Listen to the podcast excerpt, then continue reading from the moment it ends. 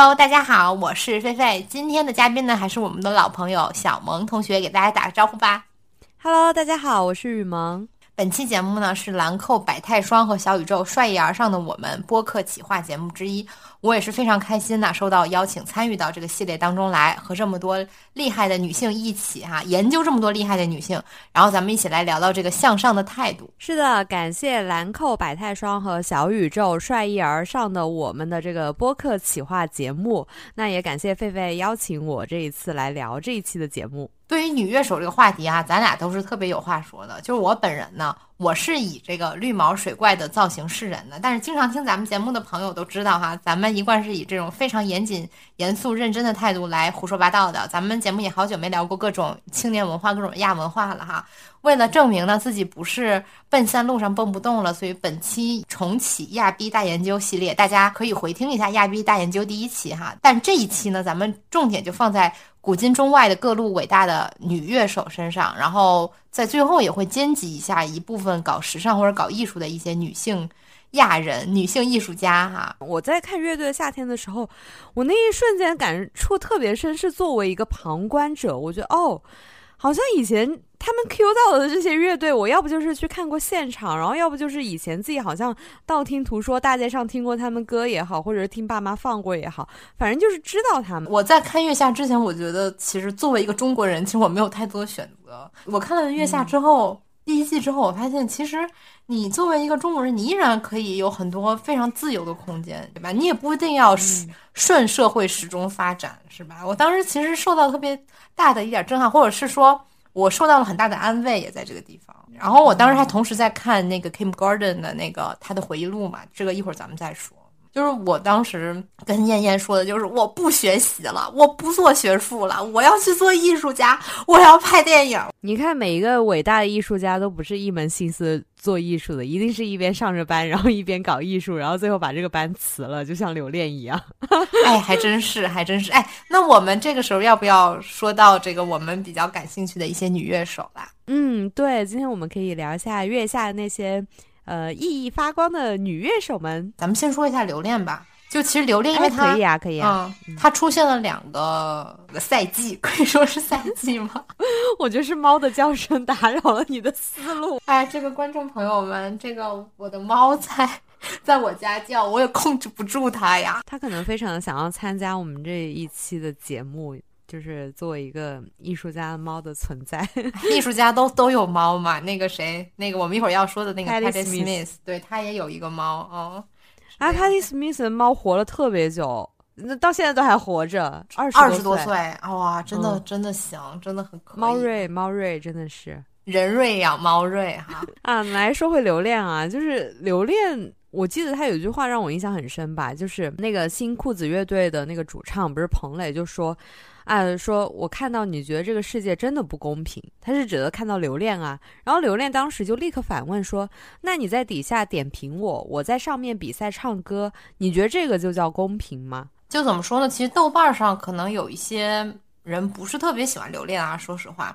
但我觉得留恋就让我看到了一种不是刻板印象当中的女乐手，就像我说，她特别像个女领导。就是我我印象特别深的就是啊，她对她的队友杜凯，对吧？然后还有她对当时周围的一些其他的男乐手，就她就是像一个指挥者的存在一样，就她去指挥说，哎，你应该这么干，你应该那么干。对杜凯说说，你别老哭了。让我这个这个让我上过班就是不一样，上过班，而且她很聪明，我觉得她说话反应很快，因为她第一季的时候不是那个马东还。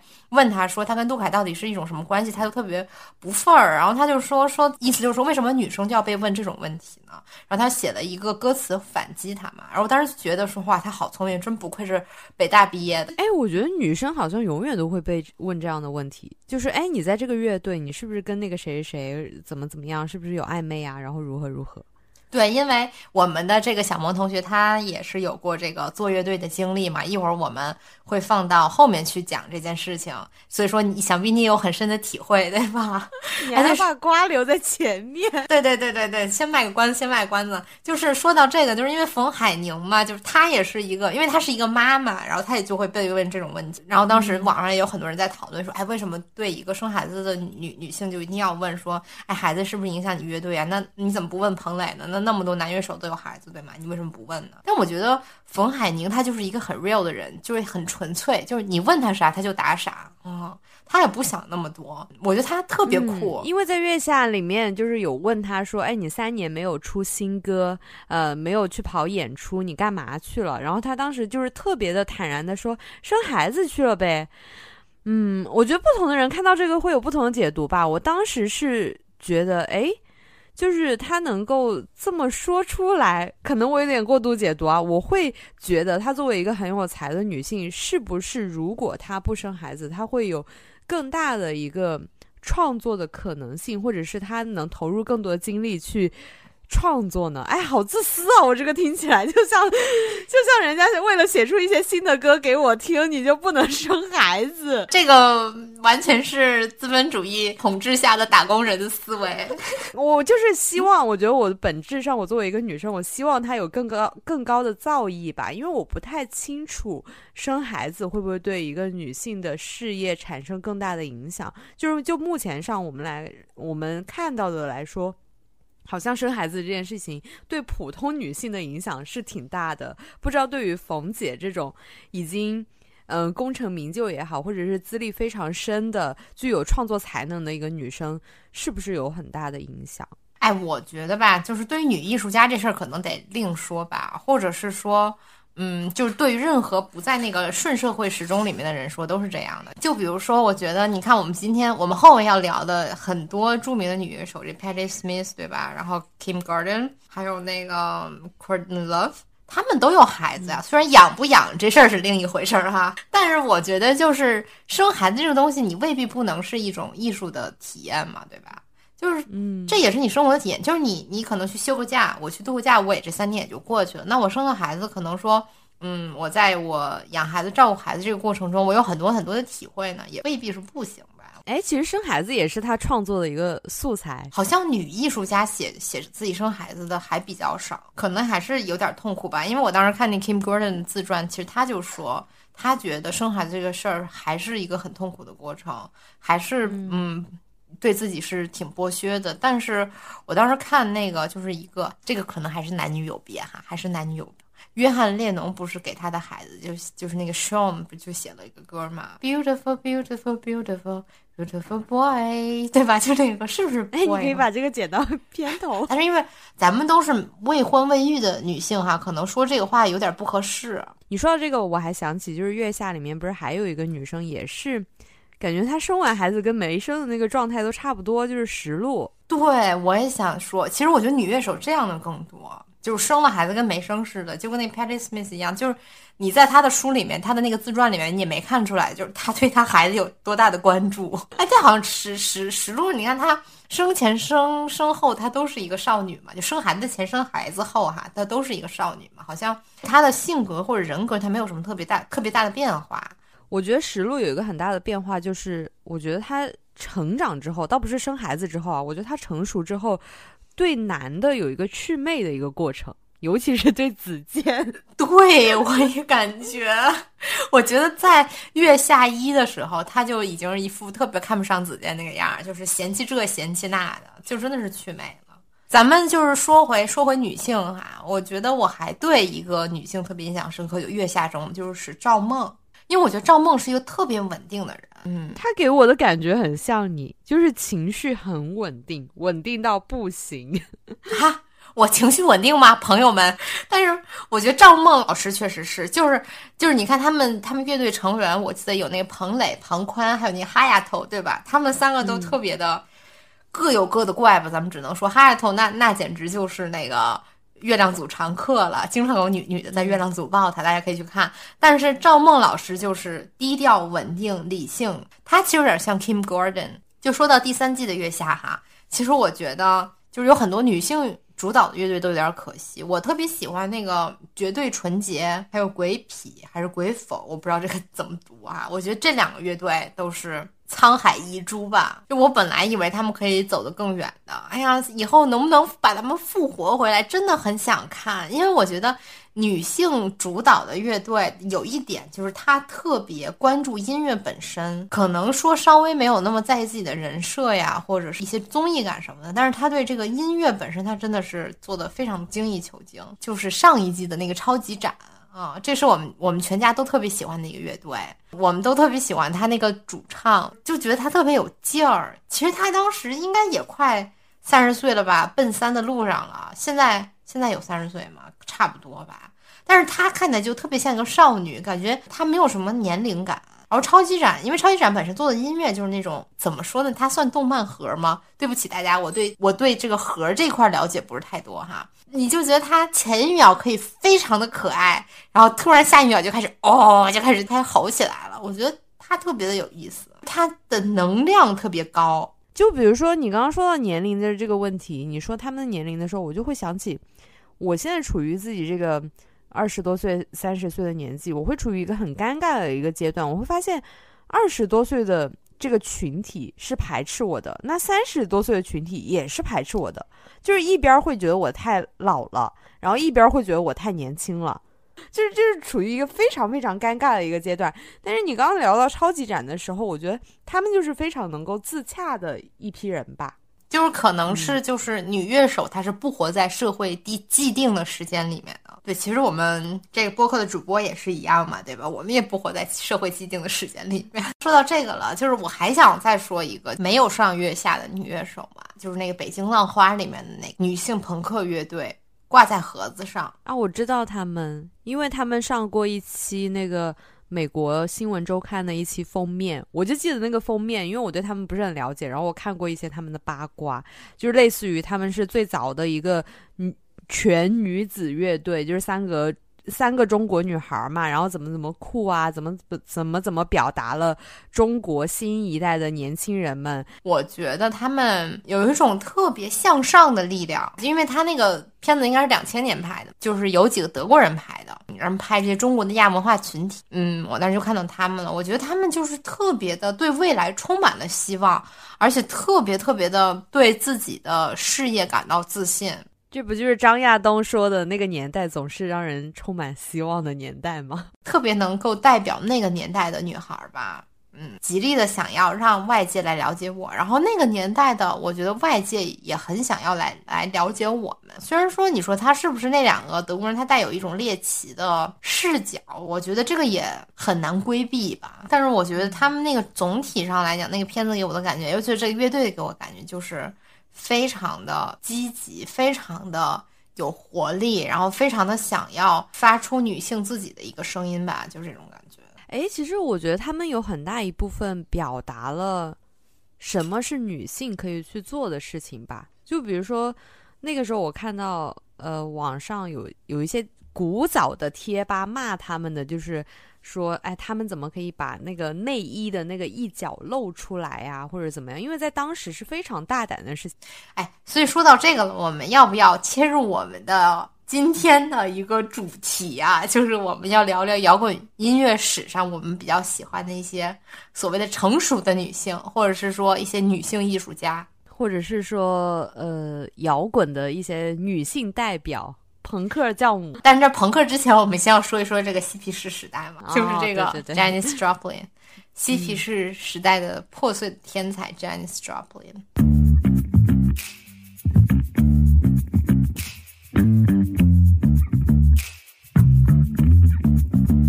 为什么我特别想聊他呢？就是因为我觉得他特别能够代表很多女性在这个世界上，不光是。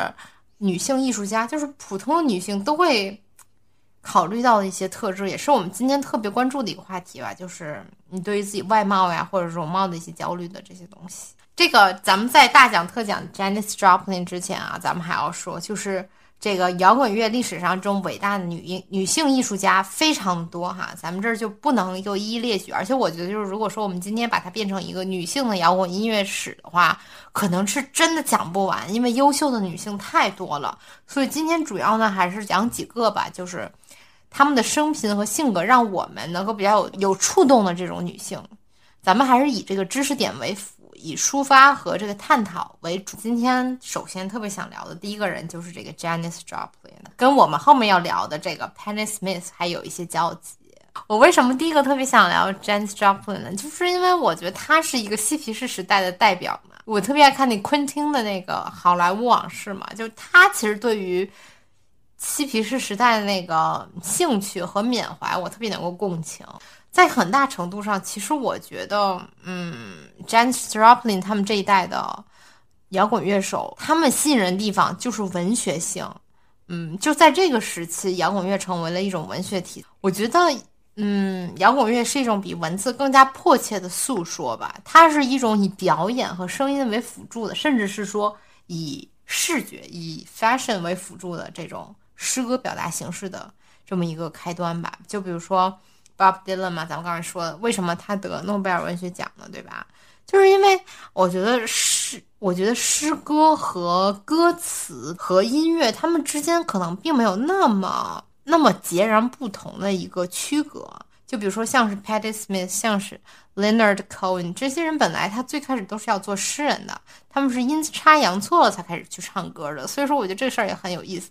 就国内有些乐队吧，我们只能说他有点本末倒置，是不是？就是歌词很凑合，然后用一些非常简单的英语单词去拼凑一下，然后自自称是考虑音乐性了，但是不知道哈，其实是不是歌词写的不太好。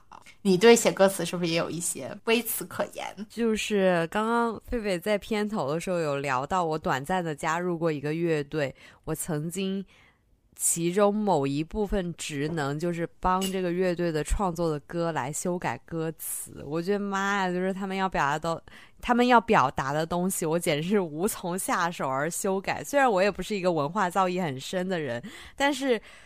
我从他们身上找到了自信，我真的很一言难尽。我不知道为什么现在的这个摇滚乐手哈，很多人都不好好去写歌词，因为我觉得，就至少是我自自我小时候听到过那些我爸妈那代的摇滚乐手哈，我觉得他们歌词都是写的不错的。除了这种后摇啊，或者是说这种数学摇滚啊，着眼于这种比较相对于这种提纯这种表达形式，或者是说你去深究表达形式的这种流派不说哈，我觉得大部分的摇滚乐流派还是。还是言说要先于音乐的吧，因为我觉得你，如果你作为一个乐手，或者说作为一个乐队的主创来讲啊，就这种文字的速度和力量，其实已经跟不上你情感的喷发，所以你才需要用音乐和甚至是一些视觉哈，包括就是说表演啊，或者是穿搭呀等等的这种形式去赋予它的这个他们本身的语言以更高的能量吧。就比如说。嗯，我觉得电子音乐它其实就完全不同啊。就虽然说它是一个更加新的一个形式，它有点像是你去做一个大型的装置艺术，或者是你 fashion design，对吧？它就是在制造一个场域，然后艺术家在作为一个造物主，他是隐藏在这个作品背后的，就他不要去袒露自己的内心，他们并不需要去袒露自己，对吧？观众只是这个场域内一个游历的一个观者，一个。嗯，参与者吧，而这个摇滚乐呢，它就不同。我觉得摇滚乐它是一种双向的互动。嗯，我觉得它作为一种诉说，就好像是，这就好像是艺术家给观众的一个诱饵。一个艺术家他需要去寻找一种心灵共鸣，然后在观众当当中他获得了这么一种共鸣。记得这个兰波他说过一句话，大概就是说，诗歌它就是一个追寻心灵对另一个心灵共鸣的过程。嗯，我觉得可能不是所有的诗歌都这样，但是肯定是所有的摇滚乐都是这样的。一个乐队的主唱，我觉得他一定要把他的心剖开来给观众看，然后观众看着他那颗血淋淋的心，在乐队主创的手上流血，然后这个仪式才算是最终的完成。所以说，我觉得乐手本身他就是带有一种天生的匮乏吧，不管是他是。缺爱也好，还是或者是他缺别的什么也好，他有一种非常难以满足的渴望，所以这就是为什么乐手非常难以善终的原因。我觉得一种好的歌词啊，咱们就说咱们前面说歌词文学嘛，就这种歌词文学，它也不光光是诗歌吧，我觉得它跟诗歌不能够等同，或者是说它只能画百分之八十的等号，它不能够画百分之百的个等号。歌词应该是比诗歌更加直白而强烈一些的。它就好像是电影的剧本，就好像是一场抗议活动的 slogan。这个时候，我们就不得不说 Janis Joplin 了。我觉得这个时候可以举个例子，就是他的《Summertime》，其实歌词非常简单，对吧？就大意就是说，歌词大意啊，我们这里来稍微梳理一下，就是夏天的时光里，鱼跃出了水面，孩子非常的无忧无虑，棉花丰收了，你的爸爸非常富有，你的妈妈非常漂亮，但是宝贝呢，你怎么哭了呢？在一个寻常的早晨，你爬起来开始唱歌，挥舞翅膀，直到那个早晨。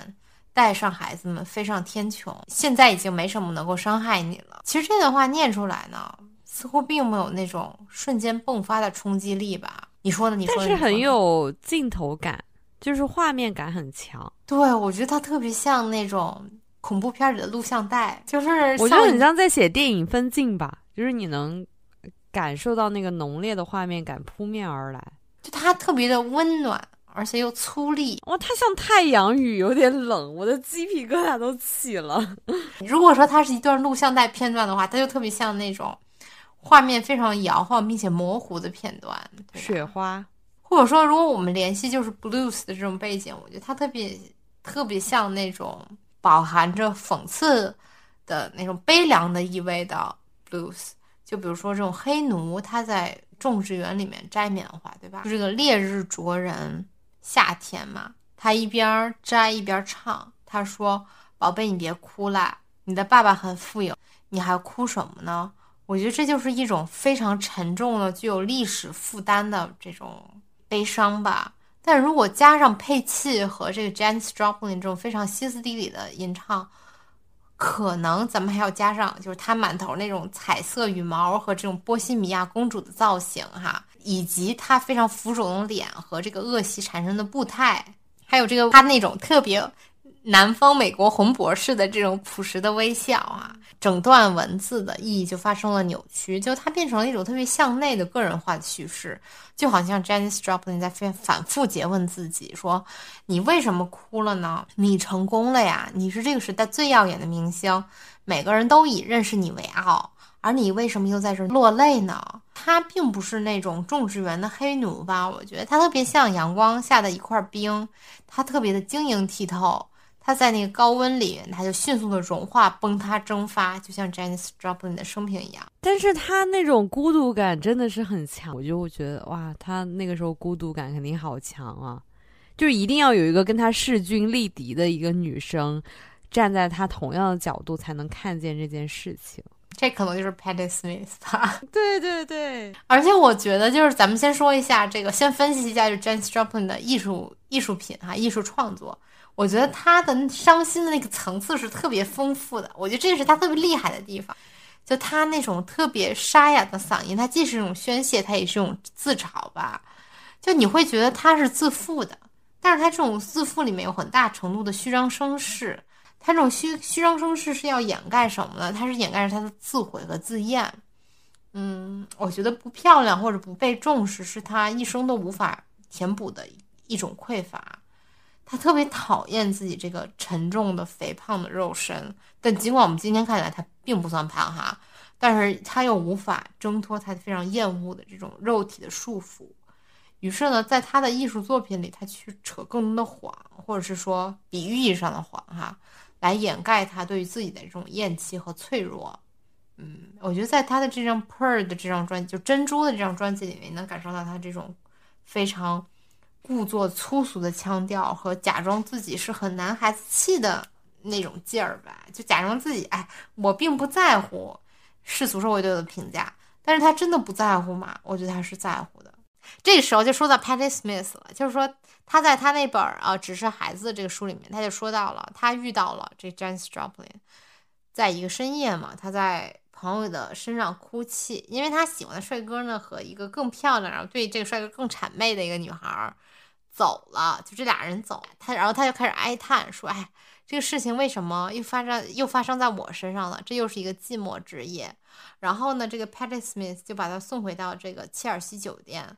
非常著名的切尔西酒店哈，然后就是听他对自己倾诉，然后这 Janis Joplin 他就对着镜子整理自己的围巾，然后问 Patti Smith 说：“我看起来怎么样？我是不是好看呢？”然后 Patty Smith 说：“你就是一颗珍珠。”哇！然后我觉得这个真的是，就是女孩和女孩之间的那种惺惺相惜，互相安慰。对，就是你看，就是 Janis Joplin，她就是一个嬉皮士时代最顶尖的女性音乐人，对吧？就不用说女性了，就是音就是音乐人当中最厉害的那一批。然后这个 Patti Smith，然后她大家都说她是朋克教母嘛，虽然她自己不认哈，但此刻他们就像最普通两个女孩那样，就是互相的去安慰吧。我觉得这种。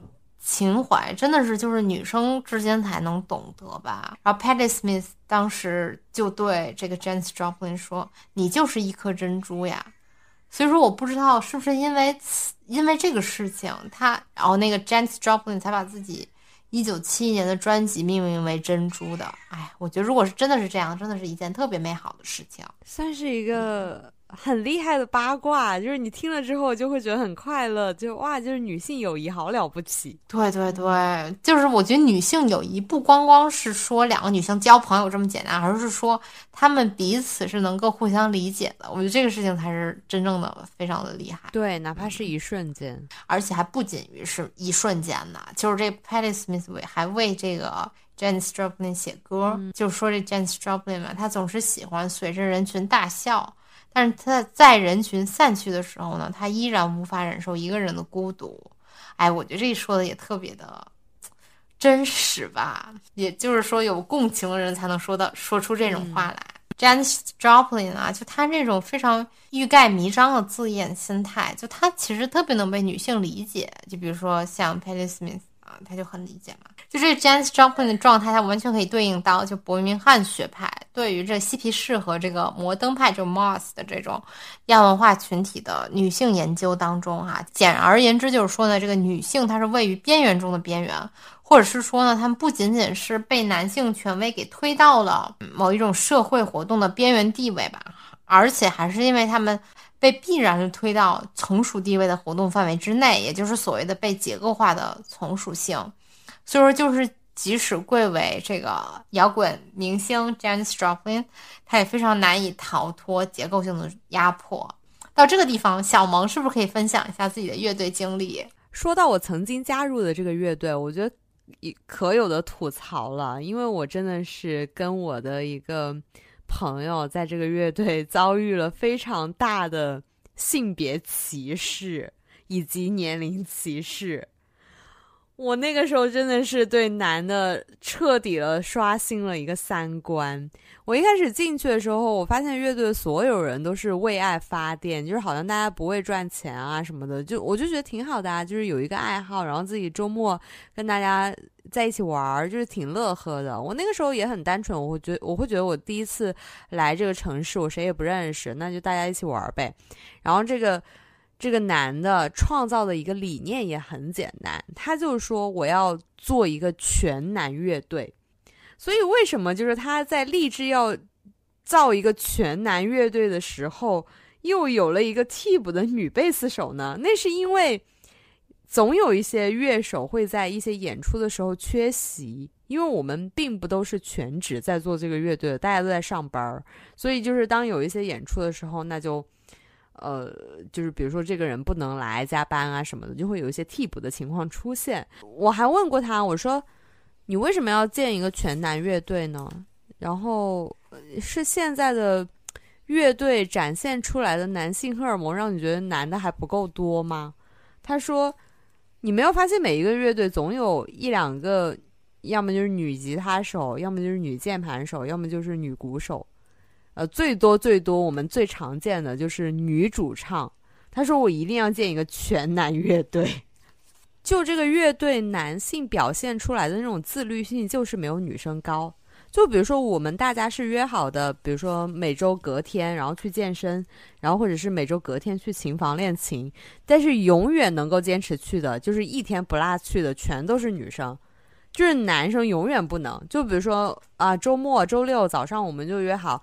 八点钟要去健身房，然后大家一起健身。男的就是要么就消失，要么就不接电话，要么就是就找各种借口呗，说搬乐器去了，然后其实在家睡觉啊啥的。所以他离他的这个全男乐队的梦想就是越来越远，只是因为他自己或者是成员们没有那么的自律。我的天呐，我真是觉得你在当中应该受的煎熬也挺多的吧？嘛，那后面就是为什么导致我彻底离开了？一个很大的原因是，这个男的非常非常的双标，他觉得我我是跟他同年的，应该是同年的吧，反正差不多吧，就差那么一两岁。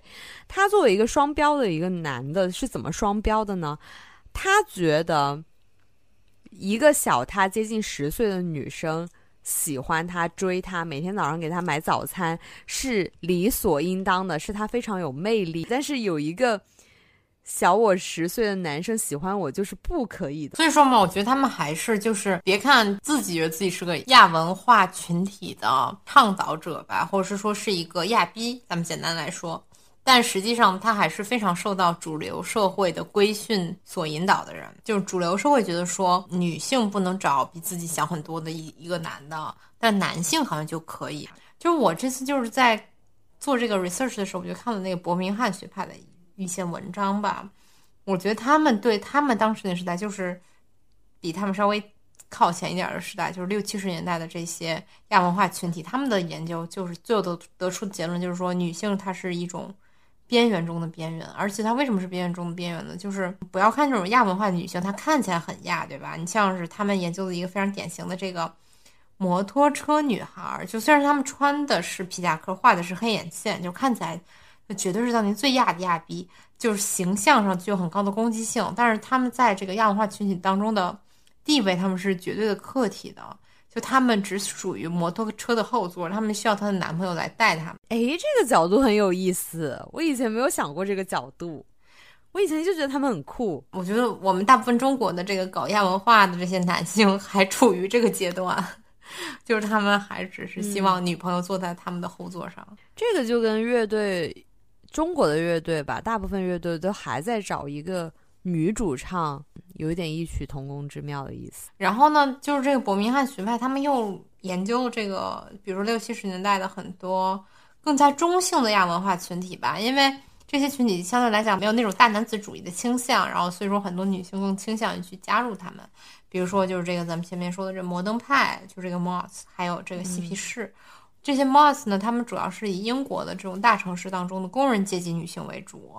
就在这个群体里面，女性是其实是获得了相对短期的这种自主性的，虽然这个期限真的非常短，因为他们过了二十岁，他们这种挣多少花花多少的这种时髦的年代，或者是说用咱们今天的话说，就是精致穷的年代，精致穷的时期就过去了。这些嗯摩登派的女孩，她们大大多数都没有受过很好的教育，就只能接受一些，比如说家政呀、看护呀、文书方面的这种职业培训。嗯，所以说，在他们这个非常短暂的叛逆期过去之后，他们可能依然回归到了这种社会主流的群体里面去。尽管他们可能说，就他们观念上有一些改变，比如他们知道怎么避孕了，这可能就是这种摩登派运动给予他们的唯一的一点好处吧。然后，这个中产阶级的女孩儿，她们就比较倾向加入于这个嬉皮士群体。但是在这个群体内部吧，就是。女性的这种刻板印象其实也非常的绝对，就是要不然一个女性是一个荡妇，一个性客体嘛，要么她就是一个大地母亲的这么一种形态，并且这两种形态可以互相转化。所以我觉得，嗯，可能我们现在的这种亚文化的这个女性意识方面，还是处于就是人家这个六十七十年代的这种六七十年代这种意识阶段吧。你说的这个让我想起来，我觉得我们。这边还是有那么一点点进步，我们能看到有一些雌雄同体的人在进行一些尝试性的探讨吧。就比如说你刚刚聊到 Patty Smith，我就想起前段时间他跟那个姜思达录过一期 DV 计划，那个主题是我禁止你自己渺小，我禁止你自视渺小。啊，虽然这个主题的中心是为了宣传 Patty Smith 的那个新书《梦旅店》，但是我觉得他们里面的聊天对话还是会看到一些不同的角度吧。可能他们中间会穿穿插一些，就是 Patty 呃 Patty Smith 的整个创作过程啊，就比如说他从那个只是孩子，然后到时光列车，到梦旅店，他的那个文字的感染力就是很强的，他能够。像姜思达讲一些很日常的一些事情，就比如说他怎么过万圣节的，他怎么过圣诞节的，然后他这么多年走过来，看着身边的朋友，他从七岁到七十岁，现在七十多了，看到他的朋友一个一个的离他远去，他是怎么在这个这个时间的流域当中又跳脱出来，去写下这些东西，就是去接纳自己的这个自身的光明与黑暗吧。就是我们很难想象，嗯。一个朋克音乐的先锋人物，他的这个文笔和他的观察是非常的平静的、细腻的啊。当然，我觉得他整个主题还是非常的向上的，啊，就是很很意外吧。因为我以为他是一个情感非常浓烈的人，但是没有想到，就是他在这个采访里面展现出来的那种关于生活、友情、爱情，然后的一些探讨。然后以及你看他独立思考的那些东西，你会觉得哦，就是如果一个女性到了七十多岁，像她这个状态就已经很好很好了。对，尤其是我觉得他是一个上一个世纪的人，他是出对吧？上出生于上一个世纪四十年代的这么一个人。哇，我就是觉得猫瑞跟人瑞，对，猫瑞跟人瑞，他真的是从来没有停止过他的思考吧？给我的是这种感觉。我没有看过他跟姜思达的那个对谈哈，但是我大体可以感受到他说的是一个什么。观点，因为我觉得他的观点一直就是，特别是乐观的。我之前看过他一个在美国的一个演讲，我可以说一段他这个采访里面的原文。其实你大概知道他这个采访在说什么吧？他就是有说啊，在美国。五六十年代，就是那个时候，呃，美国人已经厌烦了战争，然后激发出强烈的这个反战情绪，然后和进行一些人权运动嘛。那个时候，那个黑人的那个民权跟女权运动就开始慢慢的萌发，然后性解放和嬉皮士也就是相继萌芽，就是总而言之，就是一个各种文化、政治还有呃言论非常激荡的一个年代。就是如果你这个时候和其他人不同的话，你就无法表达自己。生活中有很多的禁锢，我们就一直在努力的去打破。我们要做的就是尽力而为。然后他说了一段非常鸡汤，但是我觉得还蛮有用的话吧。他说：“请永远不要认为你是孤独的、无用的。只要坚强、勇敢，做你自己，成为少数年轻人的榜样，被少数人所需要。”这就是足以站得住脚的理由。当然，这句话我觉得有点对姜思达说的这个意味，因为他他也是一个少数群体。但是我们女性也何尝不是少数群体呢？尤其是我们就是这种接近三十或者是已经三十出头的女生，又不生孩子，又不去又不去好好上班儿。也不是，就是好好谈个恋爱，那是在干嘛呢？这在干嘛？是当艺术家嘛，对吧？就是我我我可以想见，就是 Patty Smith 大概是个什么观点就像我当时看的那个他在美国那个演讲也是这样的，嗯，就是他就是大概意思就是说说他一贯的论调嘛，就是权力属于人民。对吧？就虽然现在是一个科技的时代，但是恰恰是因因为在这个科技的时代，所以说我们每个个体都有表达自己观点和创作自己作品的权利，就不像他们那个年代，可能只有非常少数的，就是说你混到这个纽约文艺圈中心的人，你才有这个权利去表达自己的观点。嗯，然后他又说说这个，如果说现在有任何的机构就是不按照人民的意志来行事，大概是个意思哈，那我们就可以把它扳倒。所以我觉得他真的是太乐观了，他对于。未来或对现在这个世界，或者是说，因为他为什么这么乐观呢？可能是因为他确实是这一生都太幸运了吧。对他一直都拿着一手好牌，感觉他遇到的人啊、事啊，都好像对他有暗中相助吧，真的是很 lucky 的一个人。嗯，是，就因为咱们都看过他那本就只是孩子嘛，对吧？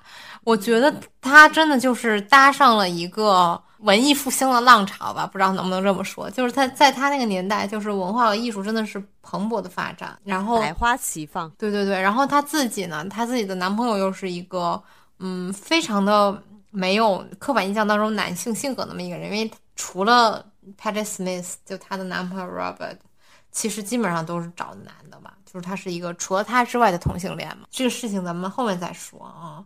我当时就看到他，就是说他很长一段时间都住在这切尔西酒店。我觉得这个事情就很有意思，因为当时切尔西酒店就相当于是一个纽约文艺圈的重庆森林嘛，对吧？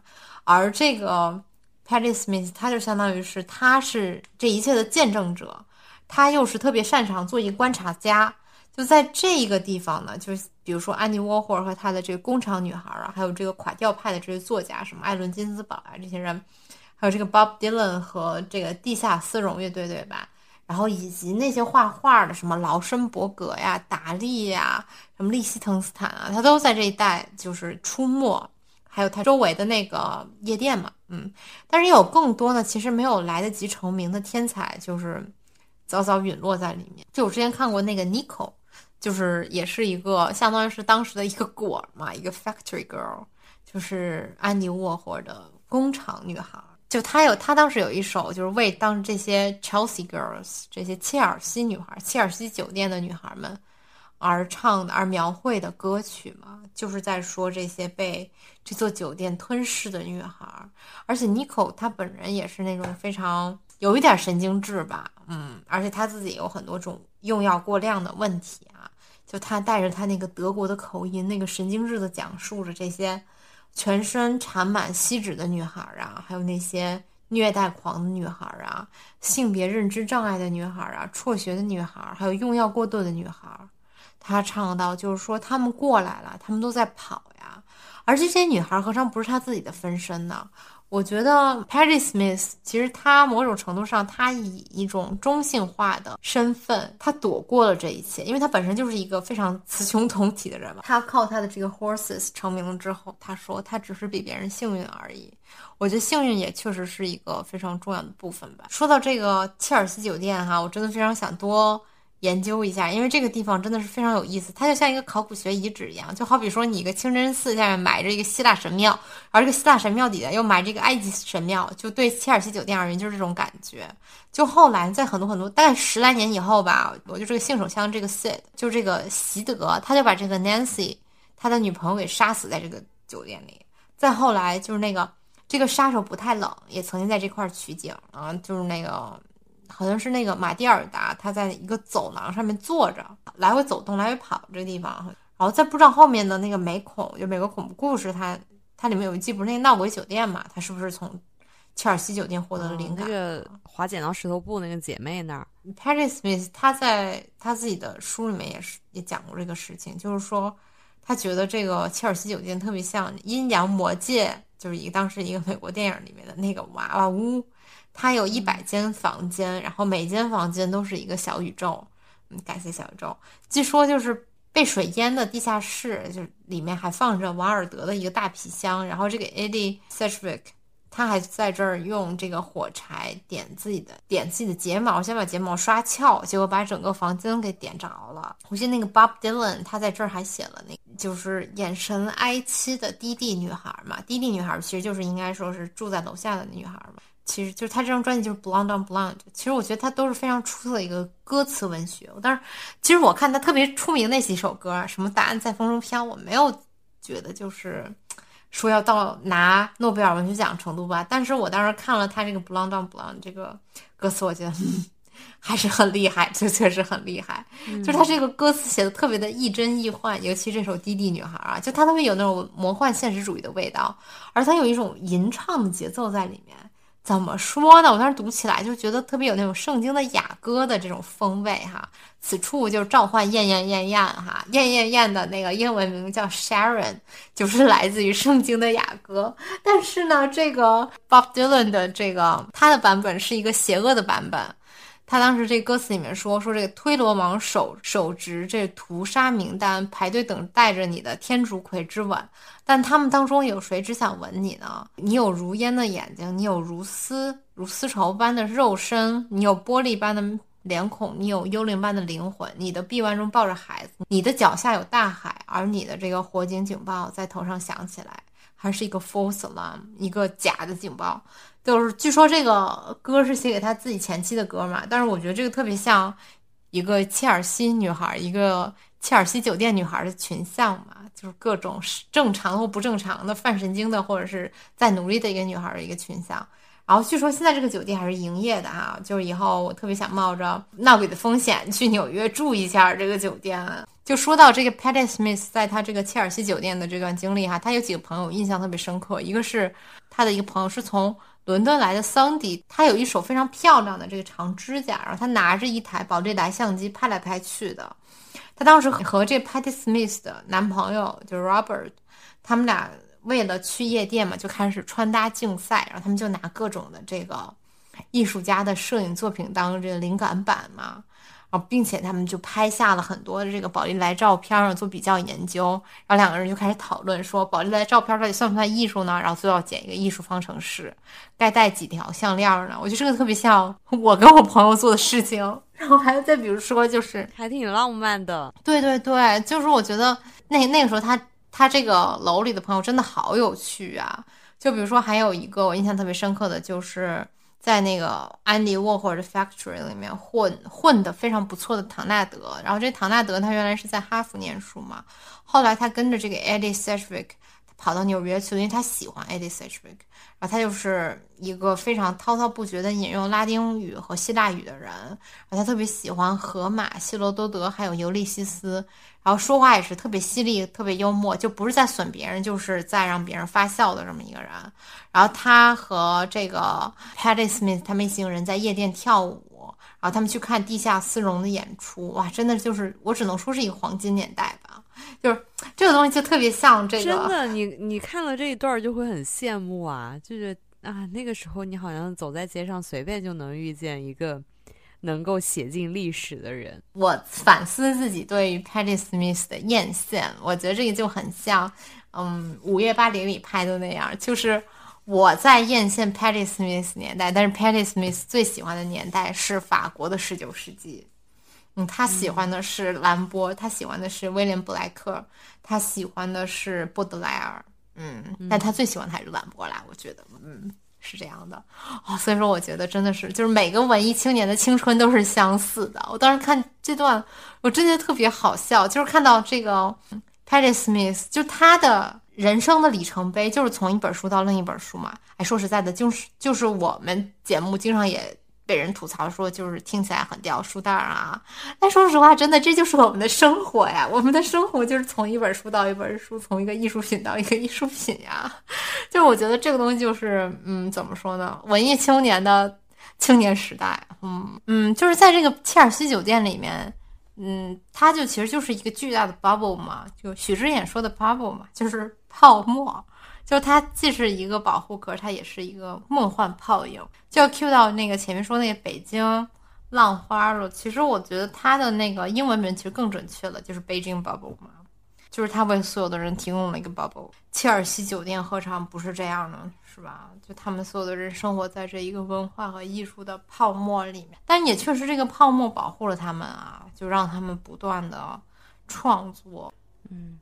这个很像朴树唱那首《我去两千年》吧，就是你会发现那个时代就是非常的蓬勃向上生长的，然后每一个人都在发光发热。哎，你还真别说啊，这个还真的有点像中国的两千年呢。嗯，就这个 Patty Smith，就他在这样的一个黄金年代里面，他身处其中嘛，但是他就很像一个人间观察家。我觉得他并不是一个。百分之百投入的人，他是有百分之三十的抽离的状态，就像他的音乐一样嘛。就他的他是疯狂的，他是在他的音乐里面，他也是一个朋克教母嘛。虽然他自己不认哈，就是这个，但是他呢总是非常的适度的疯狂，他是有节制的疯狂，他是非常清醒的疯狂。我觉得他对这个犯神经病的人群，他就永永远保持着一个冷漠而又疏离的一个冷静的姿态。嗯，我觉得他的歌词。也总是一种叙述性的歌词，嗯，他基本上都是用第三人称来写他的歌词嘛。哎，你不觉得他很像他的猫吗？就是用一个第三视角在看这一切的东西。对，哪怕是他生孩子，哎，是，就他没有那种百分之百的参与感。我觉得，就他著名的那个 Horses 那个专辑嘛，还有一首歌也叫 Horses，就是他就是融合了他这个他的这个灵魂伴侣 Robert。和他朋友们的故事，但是听起来也仍然是一个相对冷静的叙述吧。大歌词大意就是说，这个 Johnny 要想要跑，但是电影却停不下来，一个幽灵样的男孩呢，就进入了 Johnny 的身体，然后又消失了。这个 Johnny 就不停的用头撞着柜子，他歇斯底里的笑着，神经质的笑着。他觉得这个马群是从四面八方向他跑来的。Patty Smith 就开始唱，就是 Horses, Horses, Horses，耀眼的银白色的骏马，就他鼻子里喷射着火焰。那么我觉得这意象就特别的巧妙。其实我某种意义上讲，我觉得 Patty Smith 他自己长得就像一匹马。我觉得那个 Janice Joplin 他就很像一只鸟，一只没有能够飞到天上的鸟。哇，你这样描述，一旦接受了这个设定，我就会想起他他们两个比较出名的两张照片吧，好像真的有点那个意思。嗯，因为 Janice Joplin 他很喜欢穿一些羽毛的呀，特别波西米亚，就他自己看起来就像很像一个萨满。如果你根据萨满的理论来看呢，鸟呢又是一个萨满。世界里特别嗯通灵的一个动物嘛，对吧？就是很多萨满，他都喜欢把自己穿成鸟，所以说嗯这么说也说得通了，是吧？而这个 Patty Smith 呢，就他给我的感觉就是一匹马，他永远在奔跑，他是永远在不停的去经历着各种事情，嗯，就他身边的人是不断的死掉，你看他他的自传里面，Janice Joplin 死了，然后那个 Jim Morrison 死了，Jim Morrison 还跟他有过一些男女关系，应该是啊，但那个 Horses 的那个封面嘛，就是那个他的男朋友，她的一辈子男朋友 Robert 给她拍的，就是那个封面上的 Patty Smith，她就是穿着她标志性的。白衬衫和黑裤子，那张照片就特别明显，能体现出她那种雌雄同体的魅力来。我记得她在书里说，就是她曾经被艾伦金斯堡给误认成为一个小帅哥了嘛，然后还给他买了一顿早餐。哎，还挺浪漫的。是的，是的。Patty Smith 问这个艾伦金斯堡说：“如果说我要是一个女孩，你是不是就不会给我买了？”然后艾伦金斯堡就默认了嘛，是这样的。但是他们从此就结识了。哎，我觉得真的是黄金年代的画像啊！就我觉得 Patty Smith 他在当年的纽约文艺圈啊，一直是以这种非常中性的形象示人的。我觉得或许也是因此吧，他躲过了这些。嗯，像工厂女孩那样的，在这个群体里面，要不就是癫狂，要不就是死亡的这个命运啊！我觉得这不得不说是她的另一种幸运吧。她的还有一个特别幸运之处呢，就是说她和她的男朋友这个 Robert 互为男缪斯，因为 Robert 就是除了他之外找的都是男性嘛，啊，就他是一个除了他之外的同性恋。嗯，我觉得这个也是 Patty Smith 的一种幸运，因为他有这个 Robert，他从小就是在自己的成长时期，他就没有被男性给统治过，反而他与 Robert 他是非常互为缪斯的一个状态，互相启发。其实 Patty Smith 他小时候也被时代局限过，在他书里看就是说他从小他其实要立志成为艺术家的情妇，但是最后自己却成了一个大。艺术家，但而且活的就是健康长寿啊！他曾经在这个切尔西酒店大堂里面读过金枝，就据他的记载哈，就他自己书里面写的。其实我觉得他自己就特别像那金枝里描绘那圣林里的迪安娜，她就是精神特别的健康，她的精神和肉体都很健康，她就是像一个女猎神一样，就是迪安娜这种形象。然后迪安娜又是这个月亮之神嘛，她是这阿波罗的妹妹嘛，她又是一个庇佑孕妇的一个丰产之神嘛，嗯，我觉得这一切都和这个 Patrick Smith 非常的吻合。那你要这么说呢，切尔西酒店就是他的这个临终的圣殿，就是金枝里描绘的那个嘛。而这个 Robert 就好像是他的这个，就好像是迪安娜的情人，就这个希波吕托斯，一个希腊英雄，他。大概就是说，这个美少年啊，这个希波吕托斯，他呢，他坐着马车，结果他这个马车呢被这个海神波塞冬的公牛给撞了，而这个美少年就撞死在礁石上了。嗯，而这个迪安娜呢，就又把他救活过来了，然后把他带到丛林深处去，然后他有一种新的身份啊，就是相当于是迪安娜的祭司。但是在现实生活中，就在这个金枝的现实当中，这个迪安娜祭司就是啊。一代要被一代杀死，大概是这样的。那这迪安娜呢？嗯，我觉得她之于这个希波吕托斯，就好像是维纳斯之于阿多尼斯，就好像伊兰娜之于杜姆兹嘛。就是，嗯，这些女神，她的故事当中的这个美少年小男友，他就总是经历一些从从生到死再由死复生的过程。而这个女神呢，就是那个永恒不变的观察者。她因为她。我觉得这个也特别像 Patty Smith，他就已经是一个，他他就是以不变应万变的来看待这个纽约文艺圈的变迁嘛，对吧？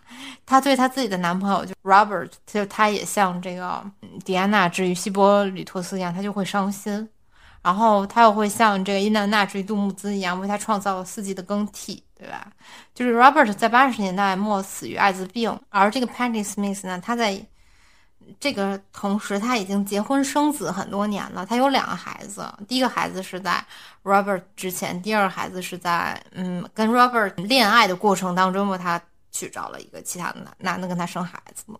但他这辈子最爱的，很显然就还是 Robert 嘛，把男当缪斯哈。就这个 Patrick Smith，我觉得他也很像因南娜游地府的故事一样，他为这个 Robert 写。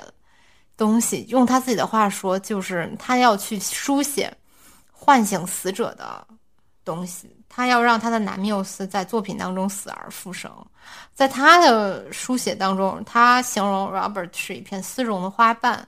然后他在 Robert 死后，他一个人就是漫无目的的在海边漫游嘛。他看到云层，他说像一朵受伤的玫瑰，它有着拉斐尔的色调，就好像 Robert 画的天空一样。就让我想起神话当中，就是那个希波吕托斯，他的血喷溅在海葵花上，使花瓣长出了鲜红的斑点儿。这就是无形当中的相似。就这个 Robert 死之死啊，他倒没有这个希腊英雄这么壮烈了哈。他得了艾滋病嘛，他的死几乎是持续了十几十几年的一种折磨吧。在他死后呢，这个 Patty Smith 他在追忆 Robert 的时候，他突然听到了他孩子。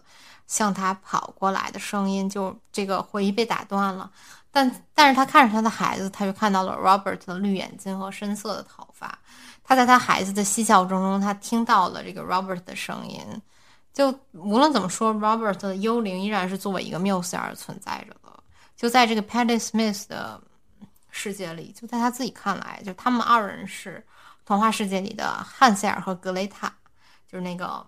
嗯，糖果屋的童话嘛，就他们俩是在那个世界的黑森林里面冒险的人。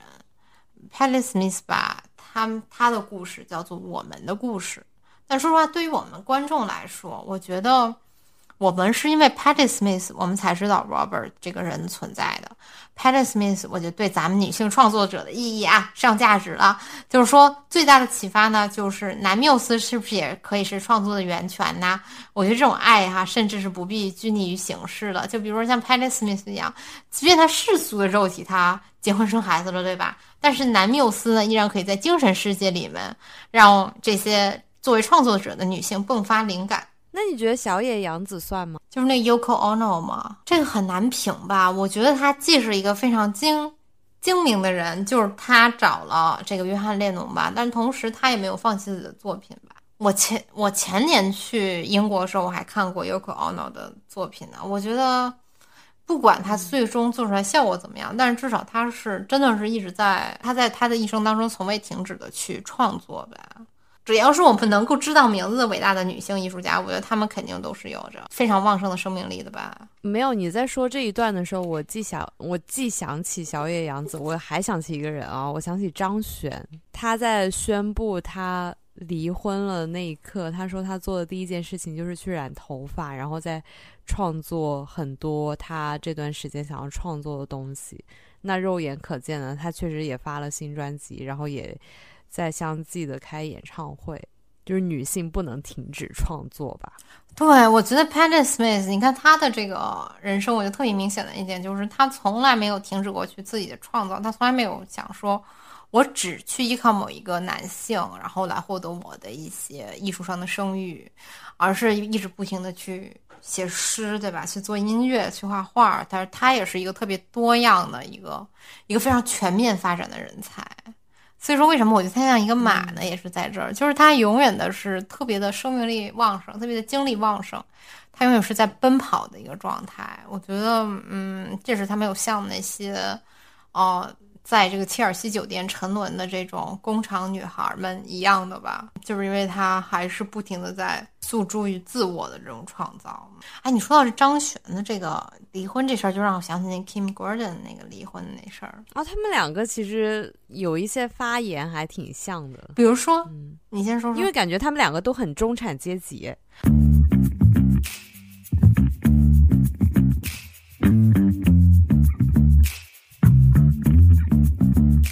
哦，对对对，我也觉得 Kim Gordon 他是一个纯纯中产阶级吧。就他的爸爸是那个 UCLA 的社会学教授，我当时看他的自传，就是那个乐队女孩嘛，我就感觉他就是一直在不停的、不停的去反抗自己的这个白人中产阶级身份嘛。但是他最后也归于到这个中产阶级里头了，他自己最后也是一个。富婆嘛，对吧？一个一个世俗社会来讲非常成功的一个女性，这个咱们后面再细说吧。我觉得这个也也是她能够持续这么多年来艺术创作的一个物质上的一个基础吧。你看我们今天要聊的人，我觉得很有意思。就比如说这个 Janis Joplin，她和这个 Patti Smith，他们俩是一代人。然后这个 Kim Gordon 和我们下面要聊的这位，就是这个疯狂的姐 Courtney Love，他们俩是一代人哈。这一代人跟我爸妈岁数就差不多，就是我觉得他们这波这个朋克乐队吧，我觉得也是特别影响，就是中国的这些中年人的这个听觉系统。就我觉得这些人，他们对于摇滚乐的认知基本上就是朋克，就是 grunge，就是那个叫什么垃圾摇滚，再加上那种特别红脖那种老金属音乐吧，这就是它构成了他们的摇滚乐世界。但我觉得比较悲哀的就是很多月下的乐队，其实他们也没有走出这个框架了，对吧？他们还是在这个年代里打转，但是从另一个角度讲哈，我觉得就是 Kim Gordon 的这个乐队 Sonic Youth 和他的这个老朋友啊 Nirvana 就是这涅槃乐队，我觉得他们对中国独立音乐的影响是非常之大的。我觉得现在基本上所有的正值盛年的吧乐队，就他们的音乐风格还是这一代人奠定的。就当时还在八卦的时候查到一个资料，就是说。嗯，Kim Gordon 他们当时活跃的这个纽纽约的酒吧 SIN，嗯，这个老板就是他叫 Michael Pettis。Michael Pettis 他后来去了北大光华当金融教授，但是他在北大当教授的期间，他顺便又开了那个 D 二十二和兵马司的那个厂牌嘛。所以说，就为什么 D 二十二乐队的 D 二十二背景的乐队，它都有一股那种九十年代美国烟蒂的味儿嘛，是吧？我觉得都是有有渊源的，都是有血脉的。尤其是这个 Carsey Cars，Carsey Cars，我觉得好像他是上过第二季，是吧？月下，我我当时还有点喜欢 Carsey Cars，就是我觉得他们那个风格特别有那种早期的 Sonic Youth 那个味儿。哎，我就突然想到我一个好朋友的英语老师，他当年就是在那个第二十二跟那些。乐队瞎混的那街溜子之一，所以说我觉得我在六个人之内应该能认识到 Kim Gordon，我觉得是可以的。所以再次检验这个六六个人之内能认识所有的理论确实是正确的，对吧？说到 Kim Gordon，我为什么对他印象那么好？就是咱们刚说，就是嗯，我在这个特别苦闷的时期，我去读了他的自传，就是这个乐队女孩嘛。就我当时读这本书的时候，真的是特别迷茫啊！就是你又不想读博，又不知道未来要去干嘛去呢？就在写学术垃圾之余，我就在看这个乐队女孩嘛，就写的其实非常之平实嘛。就你你说 Patti Smith，你不说她流水账吗？我觉得 Kim Gordon 更流水账啊。但是我觉得她更有人味儿一些。就是你看到她写的那个 Girl in a Band，就是你会觉得她写的更真实，就是好像。自己正在经历的事情。如果我们说 Patty Smith 写的就是那种第三视角的一个角度的话，那我觉得 Kim Gordon 就是写的一个自己的视角，然后怎么去看待问题，就是他跟这个就是跟各种人之间的一些纠葛吧，他也会很有很浓烈的这个文笔把它写出来，就写的很率真吧。嗯，有道理，有道理，就是他就是。很率真，是就是说我怎么怎么样，我经历了什么什么这种视角去写。对，而且他当时我印象很深的就是他可以肆无忌惮的，非常用现在的话来说就是非常朋克的把这个女性主义的这个观点，然后直接的表达出来。这个应该是他当时炒的最火的一个点。对对对，而且我觉得这个东西跟他从小就生活在那种气氛特别自由的知识分子家庭，我觉得其实也是有关系的。就是他爸不是那个。加州大学，嗯。的那个社会学教授嘛，他从小其实可以接触的这种观点呀、论点就是特别多。我还看到一个特别有意思，就是他从小他跟他爸的一个社会学研究项目，然后他就来香港了，然后他在香港还念过一段时间的书，他在香港还找了一个小男朋友，是个英国人，然后他还去这个香港的红灯区去探险，嗯，去看那个地方到底是什么样的，然后去读了一个著名的通俗小说，著名的小说就是这个《苏斯黄的世界》，而且就是这个他的哥哥也是一个特别有意思的人。是他的哥哥带着这个 Kim Gordon 去读了尼采，读了萨特，读了这个巴尔扎克，读了波德莱尔，然后在这个他的哥哥拿到了伯克利的古典文学硕士的学位之后，他哥哥得精神病了，然后从此他就在这辈子就他都在精神病院度过的，然后 Kim Gordon 一直去看他，嗯，所以我觉得他这个成长背景特别有意思，而他哥哥他哥哥的一个前女友还被那个曼森家族的人给杀死了。就是他们甚至都啊这么狗血吗？对，就是感觉跟那个好莱坞往事可以联动了哈。就我觉得他当时生活那个时代就是一个很动荡的、很光怪陆离的这种年代，这种六七十年代的这种嬉皮士文化里面，然后还有他这种家庭的文化氛围，但是以及他家里这个非常奇特的哥哥当中就不断的拉扯，我觉得这种拉扯感他也是贯穿全书的。然后他一会儿又觉得说哦。我可能要去满足一个中产阶级的这种乖女孩这种标准，然后一会儿又说，嗯，我要我要做艺做艺术家。哎呀，这个感觉也特别真实。我当时看的就是。就特别特别有共情吧，各种这种非常神经病的这个乐手里面啊，就 Kim Gordon 他自己总是散发着他一种非常神圣的中产阶级的魅力，嗯，就他非常的自律，他也非常的稳定。我觉得像你说的，就女乐手非常稳定嘛，他就是特别典型的这种代表，就是他总是非常审慎的在思考，就是说这个男性同事的滚圈儿，这个摇滚音乐界，他如何去突出重围，他作为一个女性。他去利用自己的身份的时候，他会付出何种代价？那么什么时候可以去利用一下？小小可以利用一下，什么时候他就是绝对不要去利用这个东西？他经常有那种知识分子式的思考嘛。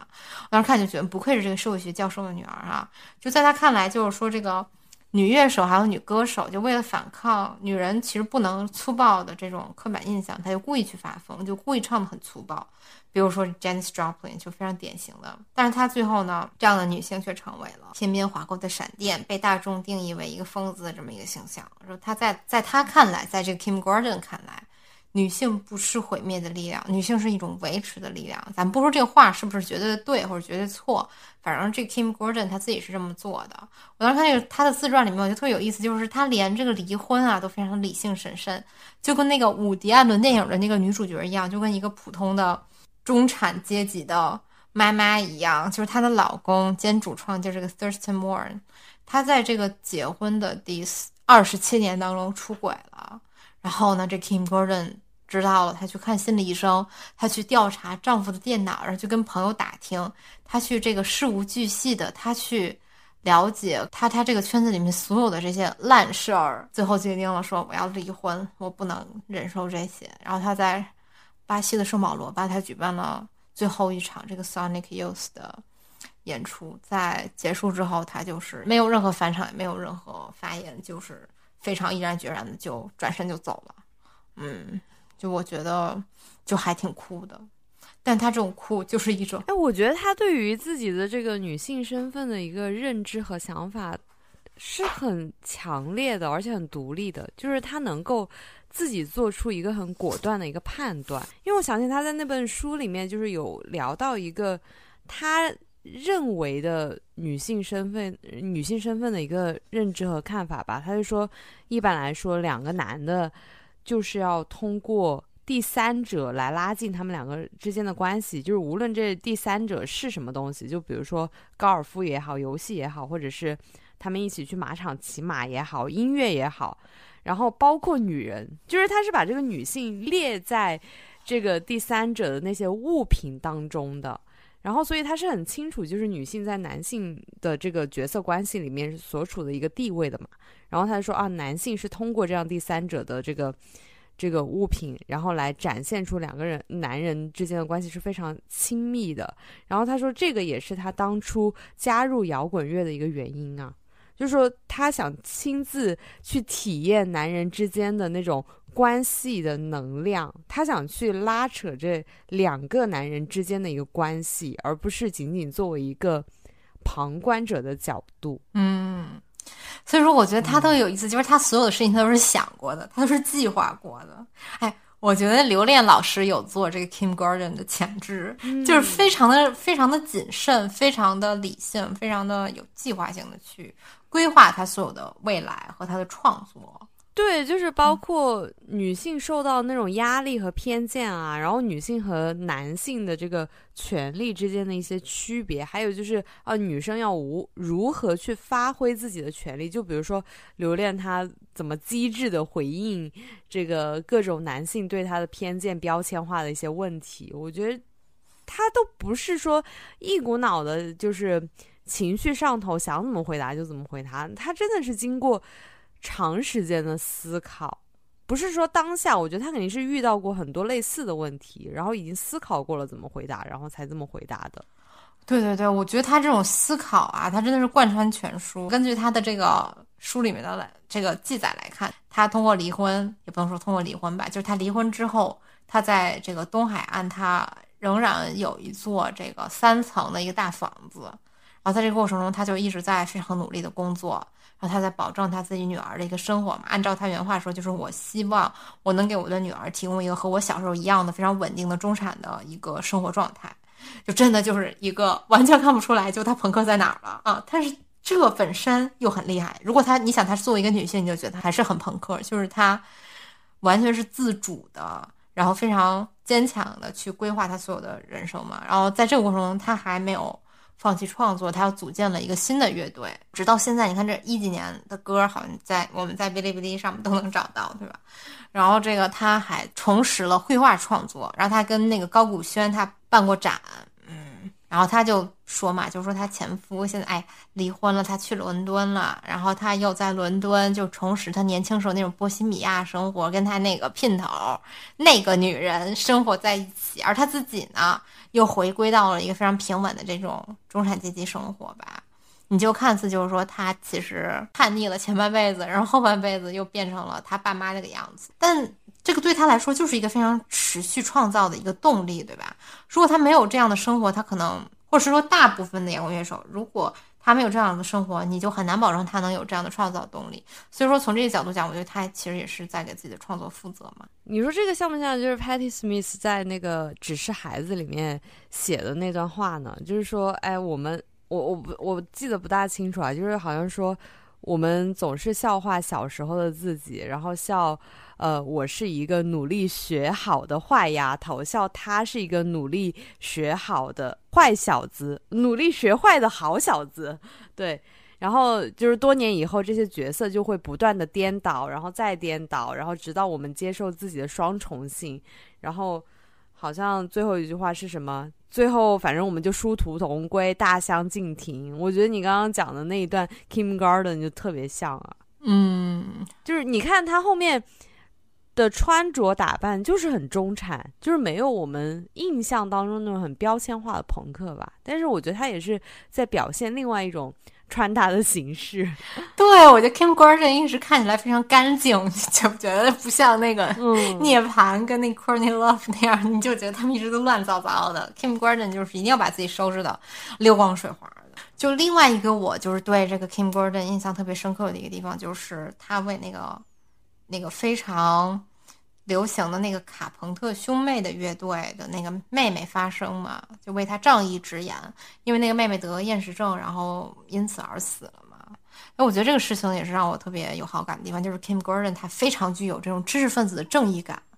哦，这个卡朋特兄妹哈，说到这个乐队，我也是从我爸那儿知道的。反正他们这代人就是很怪哈，你就感觉卡朋特兄妹这种特别平庸的白人中产阶级音乐他也喜欢，然后涅槃他也喜欢，然后邓丽君他也喜欢，麦当娜也喜欢，费翔也喜欢，窦唯也喜欢，就都喜欢，就通通都是一些就是我一听到我就如闻仙乐耳暂明的这种乐队啊，嗯，就是他们那代人嘛，可能就是这样。在这个嗯 Kim Gordon 看来，就这个。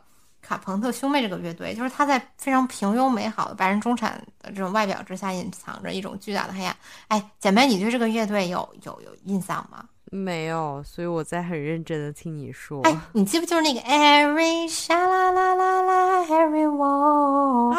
那那个是他们啊，对吗？就是这个乐队。我我还有那个磁带呢，是我是我妈妈的还是谁的？对。然后我那个时候就拿着随身听，然后就在那儿放。哦，那个时代的，就是咱们父母那辈人，他们都特别喜欢这个。然后他的那个这个乐队当中那个妹妹叫 Karen 啊，就是一个非常白女的名字。Karen，她最后就是患了厌食症，她就是嗯因此而死了嘛。然后 Kim Gordon 特别看不惯这个事儿，他就觉得说。这个 Karen，她总是强迫症般的去取悦别人，她去过度节食，对吧？她就期待着一种母亲和哥哥的认可，但是这种渴渴望，这种认可对于 Karen 来说是可望而不可及的，所以说她有一种。从肉肉体当中脱节出去的这种渴望，他就希望在死亡当中去寻找一种完美。他觉得这个似乎是一种更容易的事情。我觉得 Kim Gordon 这种自己的共情恐怕也来源于他的这种中产阶级背景吧，就是他总是不免的要去在这种实现自我的这种意愿之上和满足他人期待、满足这种中产阶级的标准期待上面去来回拉扯。就是他们给这 Karen 写过一首歌，就是那个 Tunic。就是你可以看一下，他基本上都是那歌词都是在写一个厌食症的女性，嗯，然后 Kim Gordon 还在这个杂志上公开声援过这个 Karen，他就是说我必须要问你，你心中的典范是谁呢？是你你的母亲吗？你喜欢读什么书呢？有没有人问过你这样的一个问题？做一个搞音乐的女孩是什么感受呢？你的梦想又是什么呢？你有没有过女性的朋友，亦或你身边只有理查德，只有爸爸妈妈，还有公司艺人发展部的那些人呢？你可曾在沙滩上奔跑，让海浪从双腿之间冲刷过？人们都知道 Karen 是一个悲哀的女孩，对吧？有着绝美的深情歌喉，除此之外，她究竟是谁呢？因为我觉得这个真的就是。滚圈女侠仗义直言，就 Kim Gordon 真的是无愧于她这个滚圈地位。我当时看到这段也特别感动，就是她甚至是不喜欢卡朋特兄妹的音乐的，他们之间也从来没有过任何交往，但是人就能路见不平一声吼。我觉得这真的是，你说什么叫酷？这真的叫酷，是吧？而且我觉得 Kim Gordon 这个。这个时候他应该也是有一些岁数了吧，也是要不就奔三，要不三十左右吧。就是他对于女性的一个生存状态，或者说他对于女性在这个娱乐圈、在这个音乐圈这状态，他有一个非常清晰的认知。在这个时候，他去说为他说这个话，就是说既有自己的共情，也有这种说我要为这个社会公益，对吧？我要为了这个从此以后女性不要活得这么艰难而努力的这种。决心没有我，我想起就是以前我因为身材焦虑，然后就是他们社会意义上所定义的胖的时候，我甚至不敢出去见人，就是我会搞这找各种借口我不出门，哪怕是就是一个喜欢喜欢的男生说，哎，你今天有时间吗？我就会骗他说，哎，我不在这个城市，我这个星期出去了之类的，因为我会想象到啊，如果我们。一起去看电影，然后或者是如果他抱我一下，那他会觉得哎，就是你好胖啊。那当然是我想象的，啊就是我我就会觉得啊，那他会不会这样说我？然后我就会很自卑的说，我说我没时间，或者是我不在。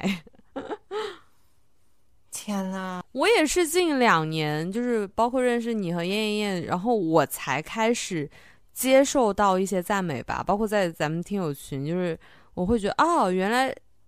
就是我开始意识到，原来真的有人夸我这件事情，以前我是没有过的，就是从来都没有过。什么？那个时候我才开始建立自信的。什么？你竟然是这样认为的吗？我的天呐，姐妹，我抱抱你。所以你现在的角色就是像 Kim Garden 这样，就是以一个女侠的身份出现，告诉我，让我建立一些以前没有的观点吧。哎，所以我为什么这么喜欢 Kim Garden？我觉得她。我觉得我在生活当中，我也经常做一个女侠，就是我经常跟各种姐妹说，就是说你不要这么焦虑啦，就是你很好看呀，你我都不知道你为什么要这么嫌弃自己吧。但是我我自己非常不 care 这些，我觉得就是从小听摇滚的人吧，已经被这种精神就是。不是精神提高到这个高度嘛？倒也不至于，但是就是被这些人的性格洗脑了嘛。就是自说自话，我就这样，你你爱咋咋地是吧？就是你爱喜欢我，你不喜欢我，我都这样。嗯，那么说到这个性格的那个登峰造极的人物是谁呢？咱们就要请出今天的最后一位女嘉宾，就是这个 Courtney Love。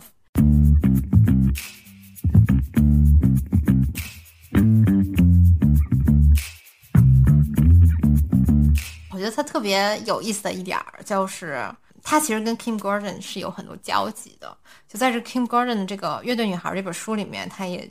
讲过 Courtney Love 这个人，大概就是说，因为 Kim Gordon 他当时做过 Hold 制作人嘛，而且他和他们这个 Sonic Youth 这个乐队和这个涅槃这个乐队啊，就这两个乐队他们关系非常好。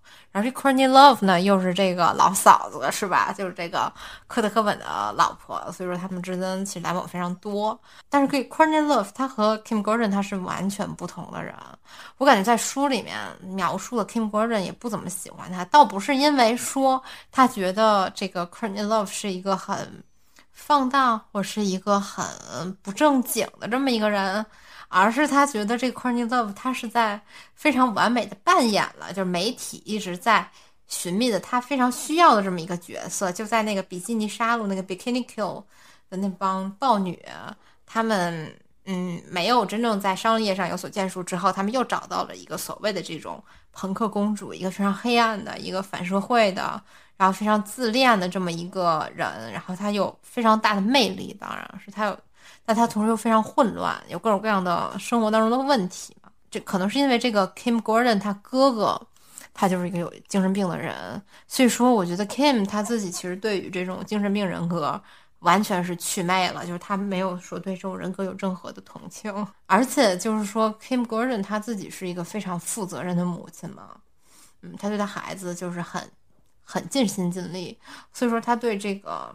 Courtney Love 这种非常放养的，就不照顾孩子，甚至就扔给一个同样不靠谱的科本科特科本去去去照顾吧，就是这事儿他也特别有微词，是吧？但是我我们今天看来，就是这 Courtney Love 和科特科本的孩子也长挺大了，跟咱们差不多大，跟我差不多大吧，可能略大点儿，反正也奔三了，嗯，也是这么大的一个人，也长挺好的，挺漂亮的。就是这个 Courtney Love，她是一个非常疯癫的一个性感的一个美女的这么一个形象啊，就是那种金发，但是她又很放浪形骸。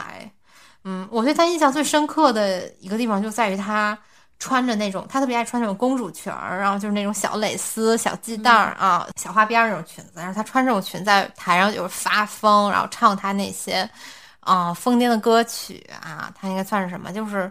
那不是朋克公主吗？对，就朋克公主啊，就是特别典型啊。就我觉得你说什么叫甜酷，人家这才是甜酷风呢，就是人家这才是鼻祖呢，是不是？嗯，就是不喜欢的人其实也很多呀，就说她太疯癫了，说她害死了这个她老公，就科特科本啊，尤其是很多涅槃的粉丝就特别爱说这些。我觉得这么说就有点过分了吧，是吧？不过他们两个确实是爱恨纠缠，然后真的就是。我觉得厮杀了一生吧。嗯，你首先我不觉得她老公是被她给害死的，因为她这个科特·科本他本本身自己也不老检点的，对吧？再就是我觉得，对啊，你对吧？子非鱼，安知鱼之乐呢？那人家就是就是喜欢他老婆，喜欢到就是我为你而死这个事情，我觉得也不为过吧。对了，想起来了，就是当时那个谁，那个 Courtney Love，他不是发过一张专辑吗？就是正好在那个科特·科本死后，让他。在就是他在他他以他乐队的名义来发的这个专辑嘛，就是叫什么 Live Through This，对吧？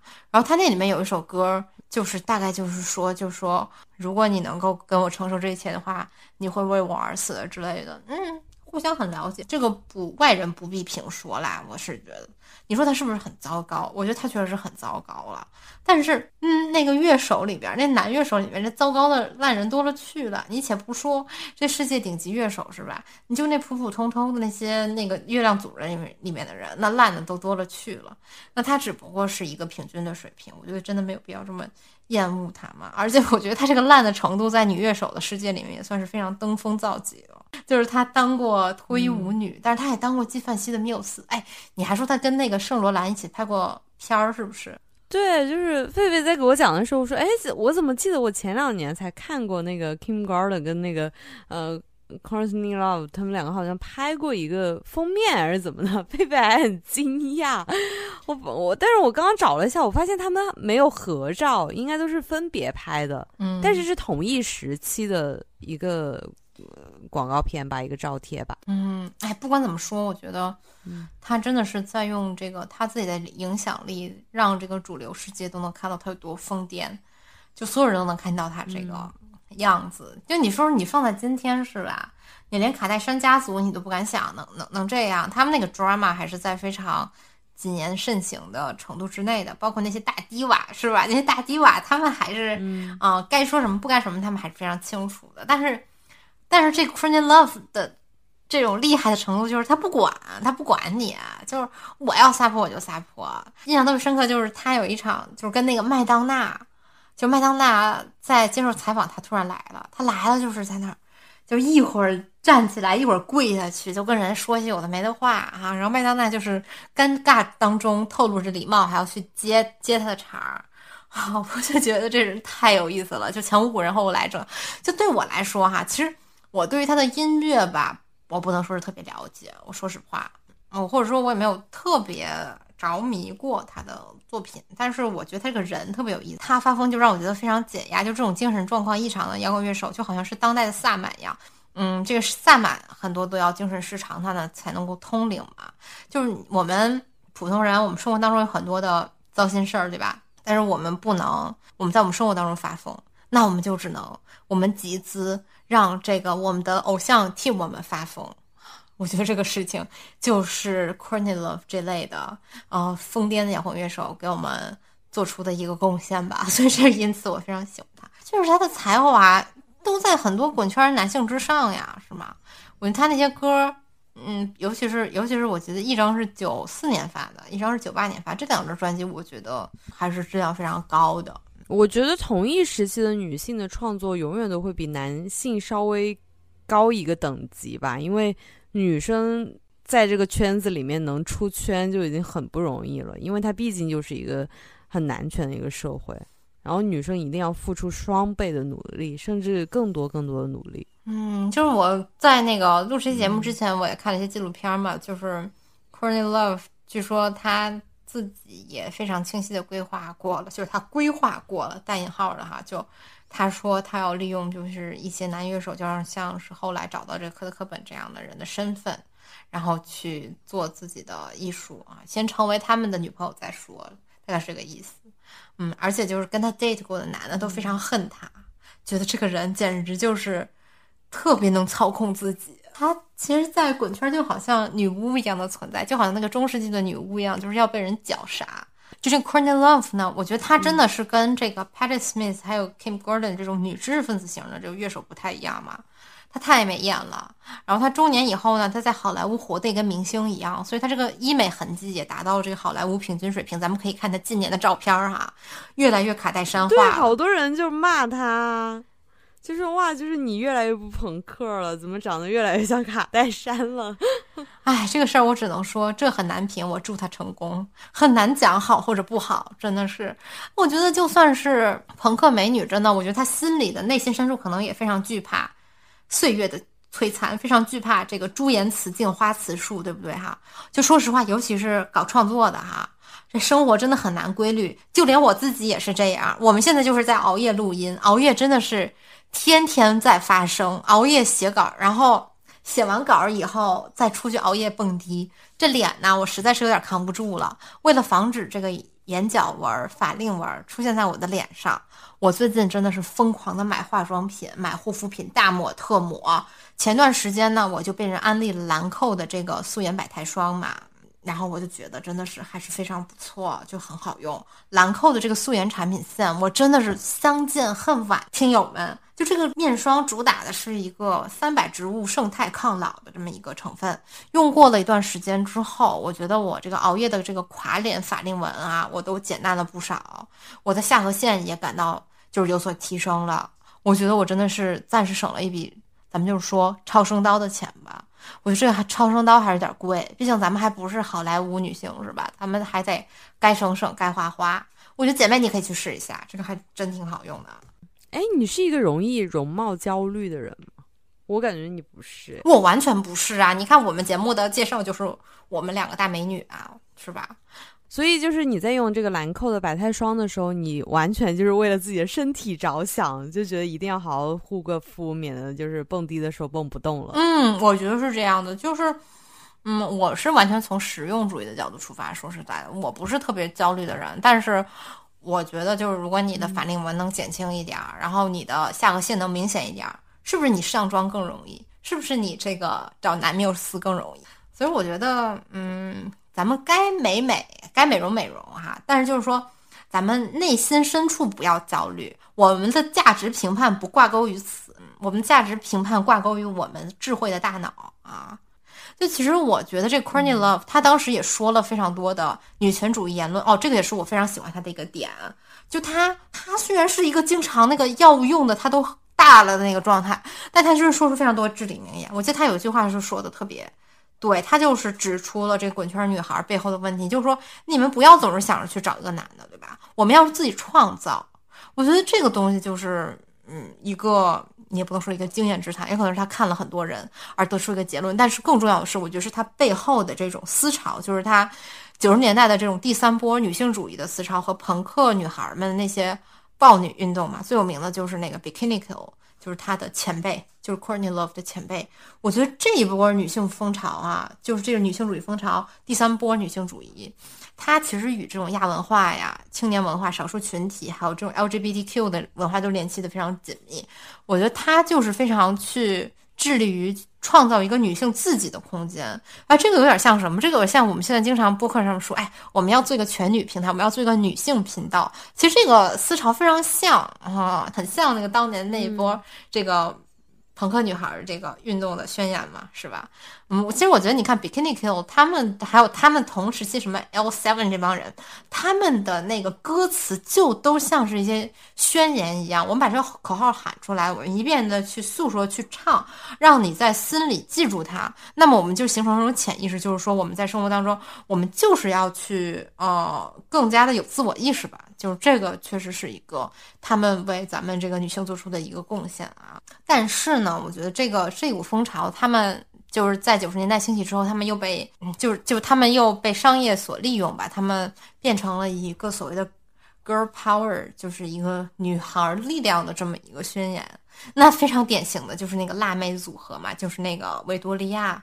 的那个组合，你有印象吗？对，就那个 Tell me what you want, you really really want 那歌吧，你肯定听过吧？嗯，对对对，就是你一说的时候，我就觉得啊，就是原来是他呀，就是这种感觉。对呀，就是他呀，就是其实你看他们所呈现的形形象，就是其实也很女权，在那个时候来看，嗯，就是一帮女孩儿。她以前我们不会很明确的去定义这个是女权吧？就是直到最近几年，可能你在。我们在这边受到听到的各种各样的言论，就开始有了这样的想法，后哦，就开始知道什么样的东西是女性的这个文化的一些兴起的部分吧。嗯，我觉得他们那边就已经早就兴起了，然后在风吹到我们这边的时候，也是一种好事儿吧。对对对，然后我觉得在今天在英国，其实也是你很少能够看到什么就是什么豹女的这种标志，但是什么 girl power 这种。标志真是随处可见，到处都是啊！我觉得这个是一种非常温和的商业化版本呐。我觉得它既有好的一面，有不好的一面嘛，是吧？嗯，那我觉得这种嗯辣妹组合的文化发展到今天，就变成了所谓的 girl crush，就这种 K-pop，就是这种少女团体的这种审美。那 Blackpink 就非常典型嘛，是吧？就就更加的温和无刺激，更加的良善的一个少女文化。哎，我买了他们演唱会的票，哎，什么时候？什么时候？就是下下下周啊，玩的开心啊，姐妹。好。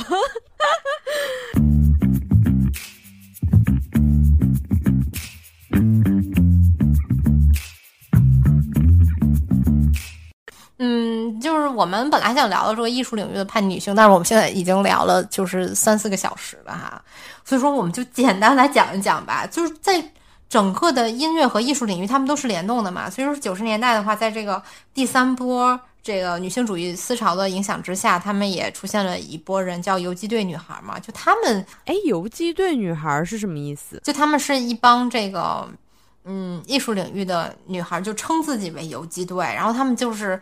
举行各种各样的线下活动来抗议，就是说为什么有女伟大的女性艺术家？就就是其实他们最早其实应该是在八十年代末兴起的，然后一直延续到九十年代末的这么一波人啊。他们其实非常激进，在那个时候，他们就是戴上那种大猩猩的面具啊，然后还制作了一个啊，我知道了，对，特别特别有名是吧？然后他们有些还啊，就是穿戴着大型面具，但是穿着那种小裙子，然后小高跟鞋什么的，然后就故意啊用这种形象去抗议嘛。然后他还制作了一个那种明黄色的海报，然后题目叫“女性怎样得到最大限度的展示”，就是一个戴着大猩猩头套的女孩，就以那种安格尔的大宫女的姿势，就是裸背躺着，嗯，然后他们就是嗯到处去发广告，到处去贴海报，嗯，然后去。抗议说，画廊展出的女艺术家作品太少了。然后，戏剧和电影领域，包括这个奥斯卡，他们所接纳的女性导演也太少了。我觉得这这帮人这这点非常好，就是真的行动力非常强，而他们确实也改变世界了。所以说，我觉得这个很厉害。然后，他们甚至写了一本书，就是在九十年代末的时候写了一本叫《游击队女孩的床头版西方艺术史》。他们就是要重新书写艺术史，他们要让艺术史和博物馆更多的注意到一些女性的艺术家。我我怪不得那段时间我看好多新闻都是在盘点，就是历史上的伟大的女艺术家、女画家之类的。就是那个时候就有好多帖子，然后就是好多人出来盘点，然后写一些小的册子啊什么的。嗯，我觉得一直持续到今天吧。我记得当时他们这个游击队女孩的还有一个诉求，就是说你们这些策展人必须要来。重新阅读艺术史，你们要去学习。我觉得这个就是这个年轻气盛的洗礼，但三十岁也年轻气盛哈，三十岁正当年呢哈，是吧哈？我就是觉得，就是他们这种嗯质问，真的是给艺术领域带来很多的变革。包括今天，我觉得现在我我当时在这个欧洲看各种的各样的那种美术馆嘛，就他们还是非常强调，就是说女性艺术家，或者是说女性艺术家的一个。呃，生平的这么这种展非常的多，嗯，我觉得这个真的就是他们这些游击队女孩给我们带来的改变，嗯，就凭借他们的这些 线下活动，是吧？但是我觉得就是在这个二十世纪的后半叶，还有一个什么是特别吸引人的，就是 fashion，就是时尚，它摆脱了那种工艺的地位。它不是二战前那种，就是做一个漂亮小裙子给漂亮的女性化的女孩穿，嗯，而是说它完全被提升到了一种艺术形式上去。在这个一个新的领域上，在男性尚且没有被这没有没有占领的领域，然后女性就去填补空白了嘛，就由此也产生了非常多的这种啊女女性的这个设计师啊，我觉得特别有名。就比如说我们这个火象大白羊的这个朋克西太后，我觉得这个我们在第一季的。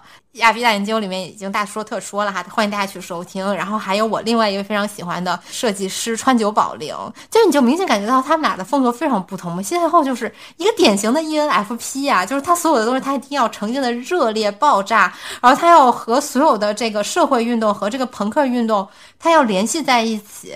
我觉得他从某种意义上说，他才是这个性手枪的一个导演的这么一个地位的一个人哈，和她的老公，嗯，但是川久保玲他就不是，他就是一个嗯。按从所谓的我很，我很蔫坏，但是我去颠覆你所有的这个之前的这些对于呃服装的一些思维定式吧，嗯，并且她跟这个她的前男友这山本耀司有很经典的一大仗嘛，我就是很喜欢她，也是因为她是是，尤其她又是一个东亚女性，是吧？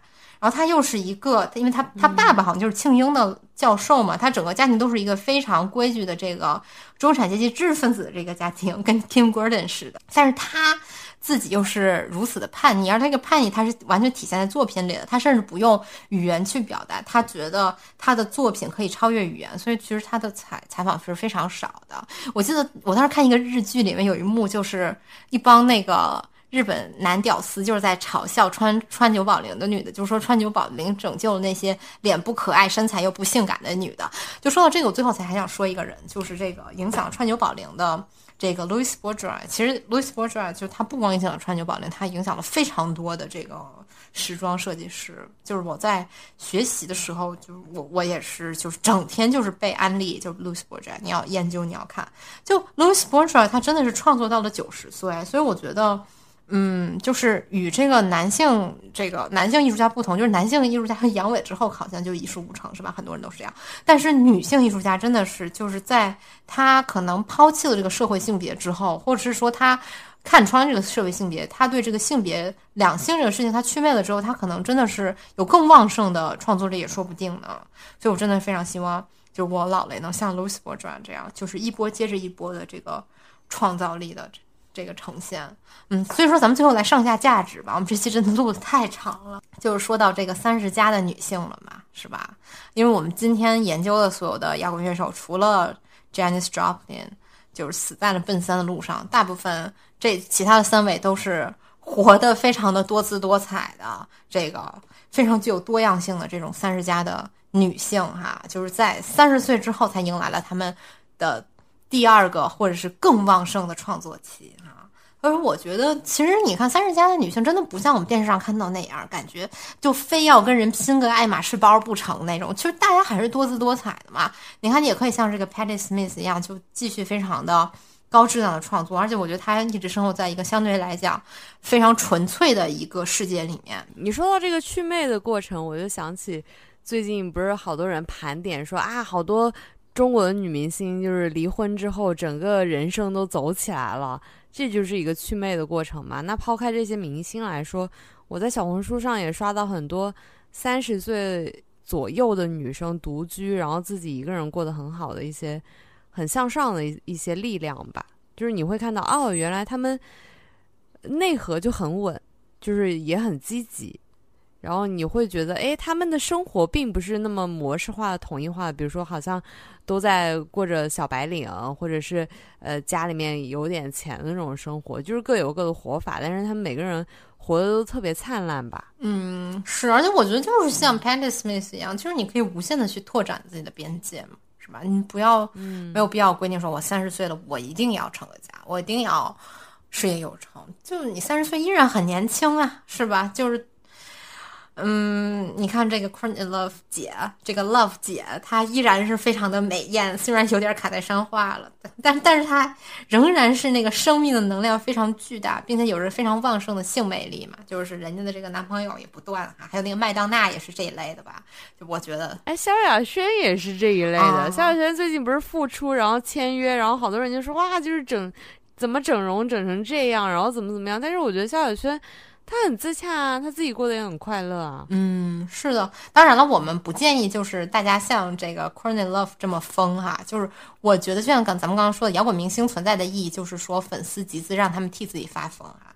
就是，但是我觉得他这种巨大的生命力，还有萧亚轩、丫姐这种生命力，我觉得咱们是非常可以借鉴的。嗯，或者你看人家 Kim Gordon 嘛，就是一辈子活得都非常理性，是吧？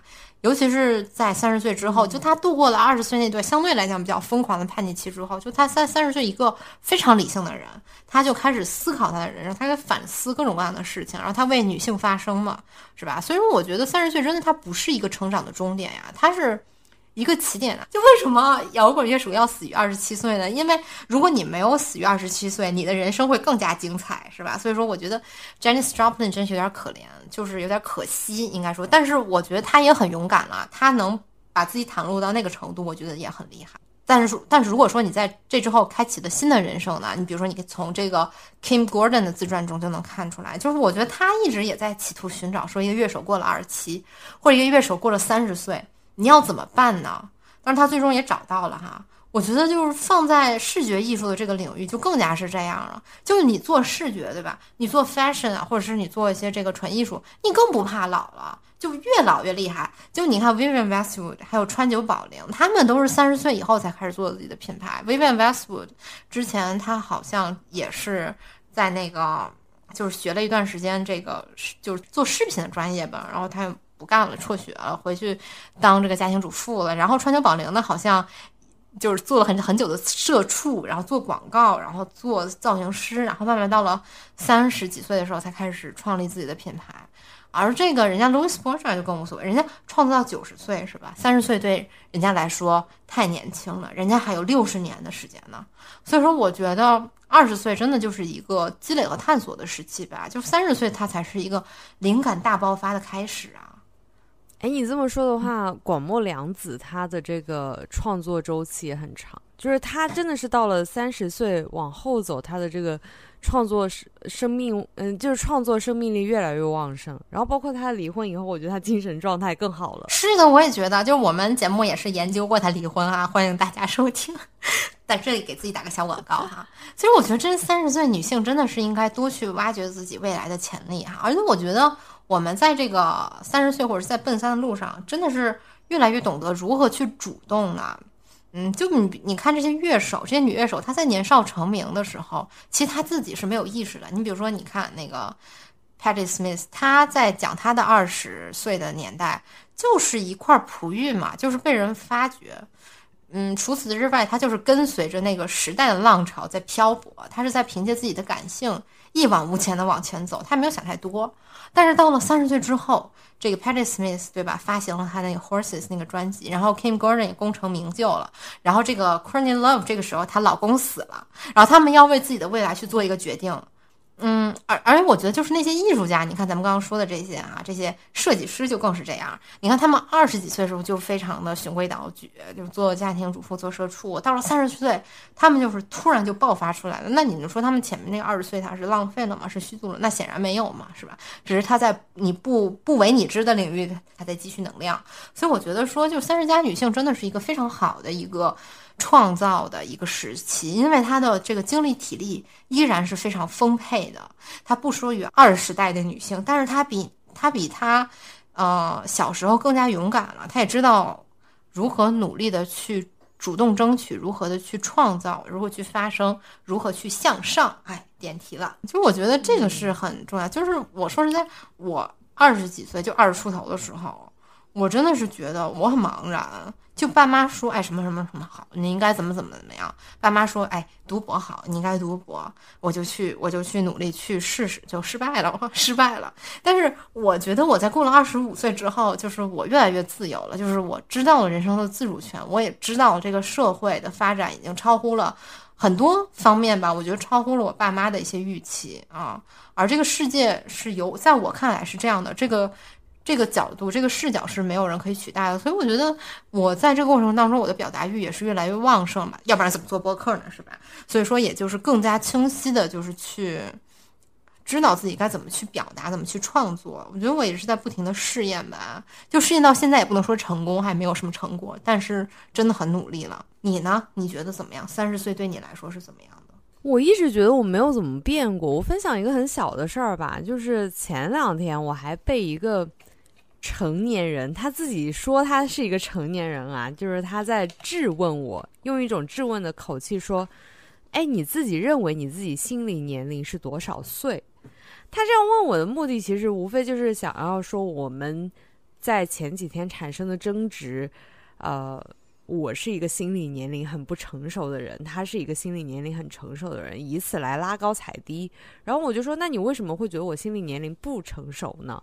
他说：“是因为我经常会看见你为很多事情而烦恼，然后你会为很多事情大哭大笑、喜怒哀乐。你没发现你天天都在分享这些很细碎的破碎的小事儿吗？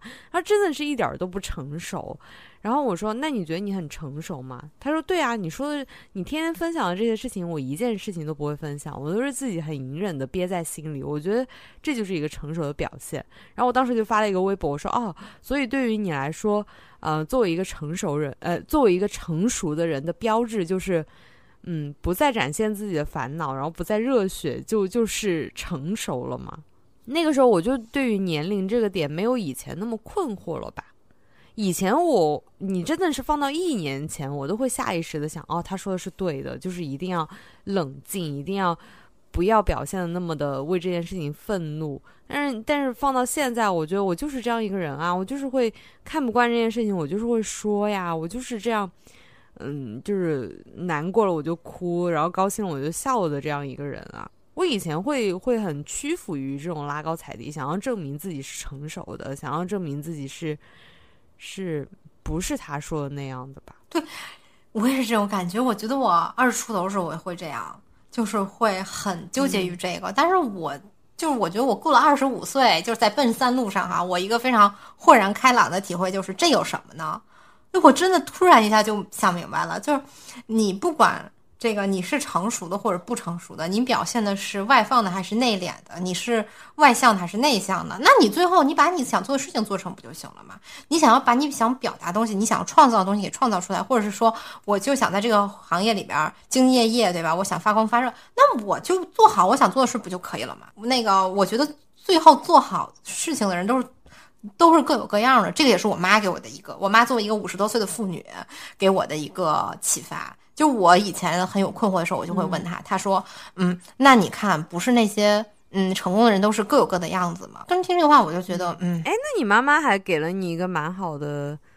呃，就是女生之间的一个讨论吧。我觉得我人生当中就是缺少这样的讨论，很多时候都是自己去探索。我觉得中国人这种少年老成也是对人的一种限制。哎，这也是我为什么就是说这期特别想聊一下女乐手，因为他们就没有活在一个人既定的一个说你多少岁你就应该是怎么样的一个。一个框架之内是吧？哎，就是大家都说三十岁要成熟，但是三十岁还是很年轻啊，你不觉得吗？我妈作为一个五十多岁妇女，又跟我说了，就是说三十多岁都还是很年轻啊。就在她一个五十多岁人看来，是吧？人生才非常长呢，是吧？她才觉得自己人生才过了半生呢。那咱们为什么就觉得咱们马上就要老了呢？是吧？就说了这么多呢，就是我觉得咱们是一个是奔三路上的妇女哈，然后一个是刚到三十的妇女吧。就是我非常想。就是跟听友，就是咱们大聊特聊一下啊，大家的三十岁或者大家理想中的三十岁是什么样的呢？就欢迎姐妹们给这个率意而上的我们提供一些三十岁路上的建议啊。然后另外呢，也欢迎就是大家在评论区来聊聊月下，聊聊这个亚文化。比如说你心中的这种三十岁的酷女孩应该是什么样的呢？就给我们一个参照吧。好吧，然后最后呢，还想说，就是一些长得帅的，就是男粉丝啊，欢迎这个在底下争当我们的男缪斯，然后向我们吐露倾慕之情。我们我们觉得这样也挺好的，就是一个啊，对吧？这个进步的表现，我们值得，我们的才华值得。那最后再感谢一下这个兰蔻、百泰霜和小宇宙率意而上的我们，我们做的这期节目，希望大家喜欢。对，希望大家喜欢，然后给我们这个大留言、特留言，拜拜。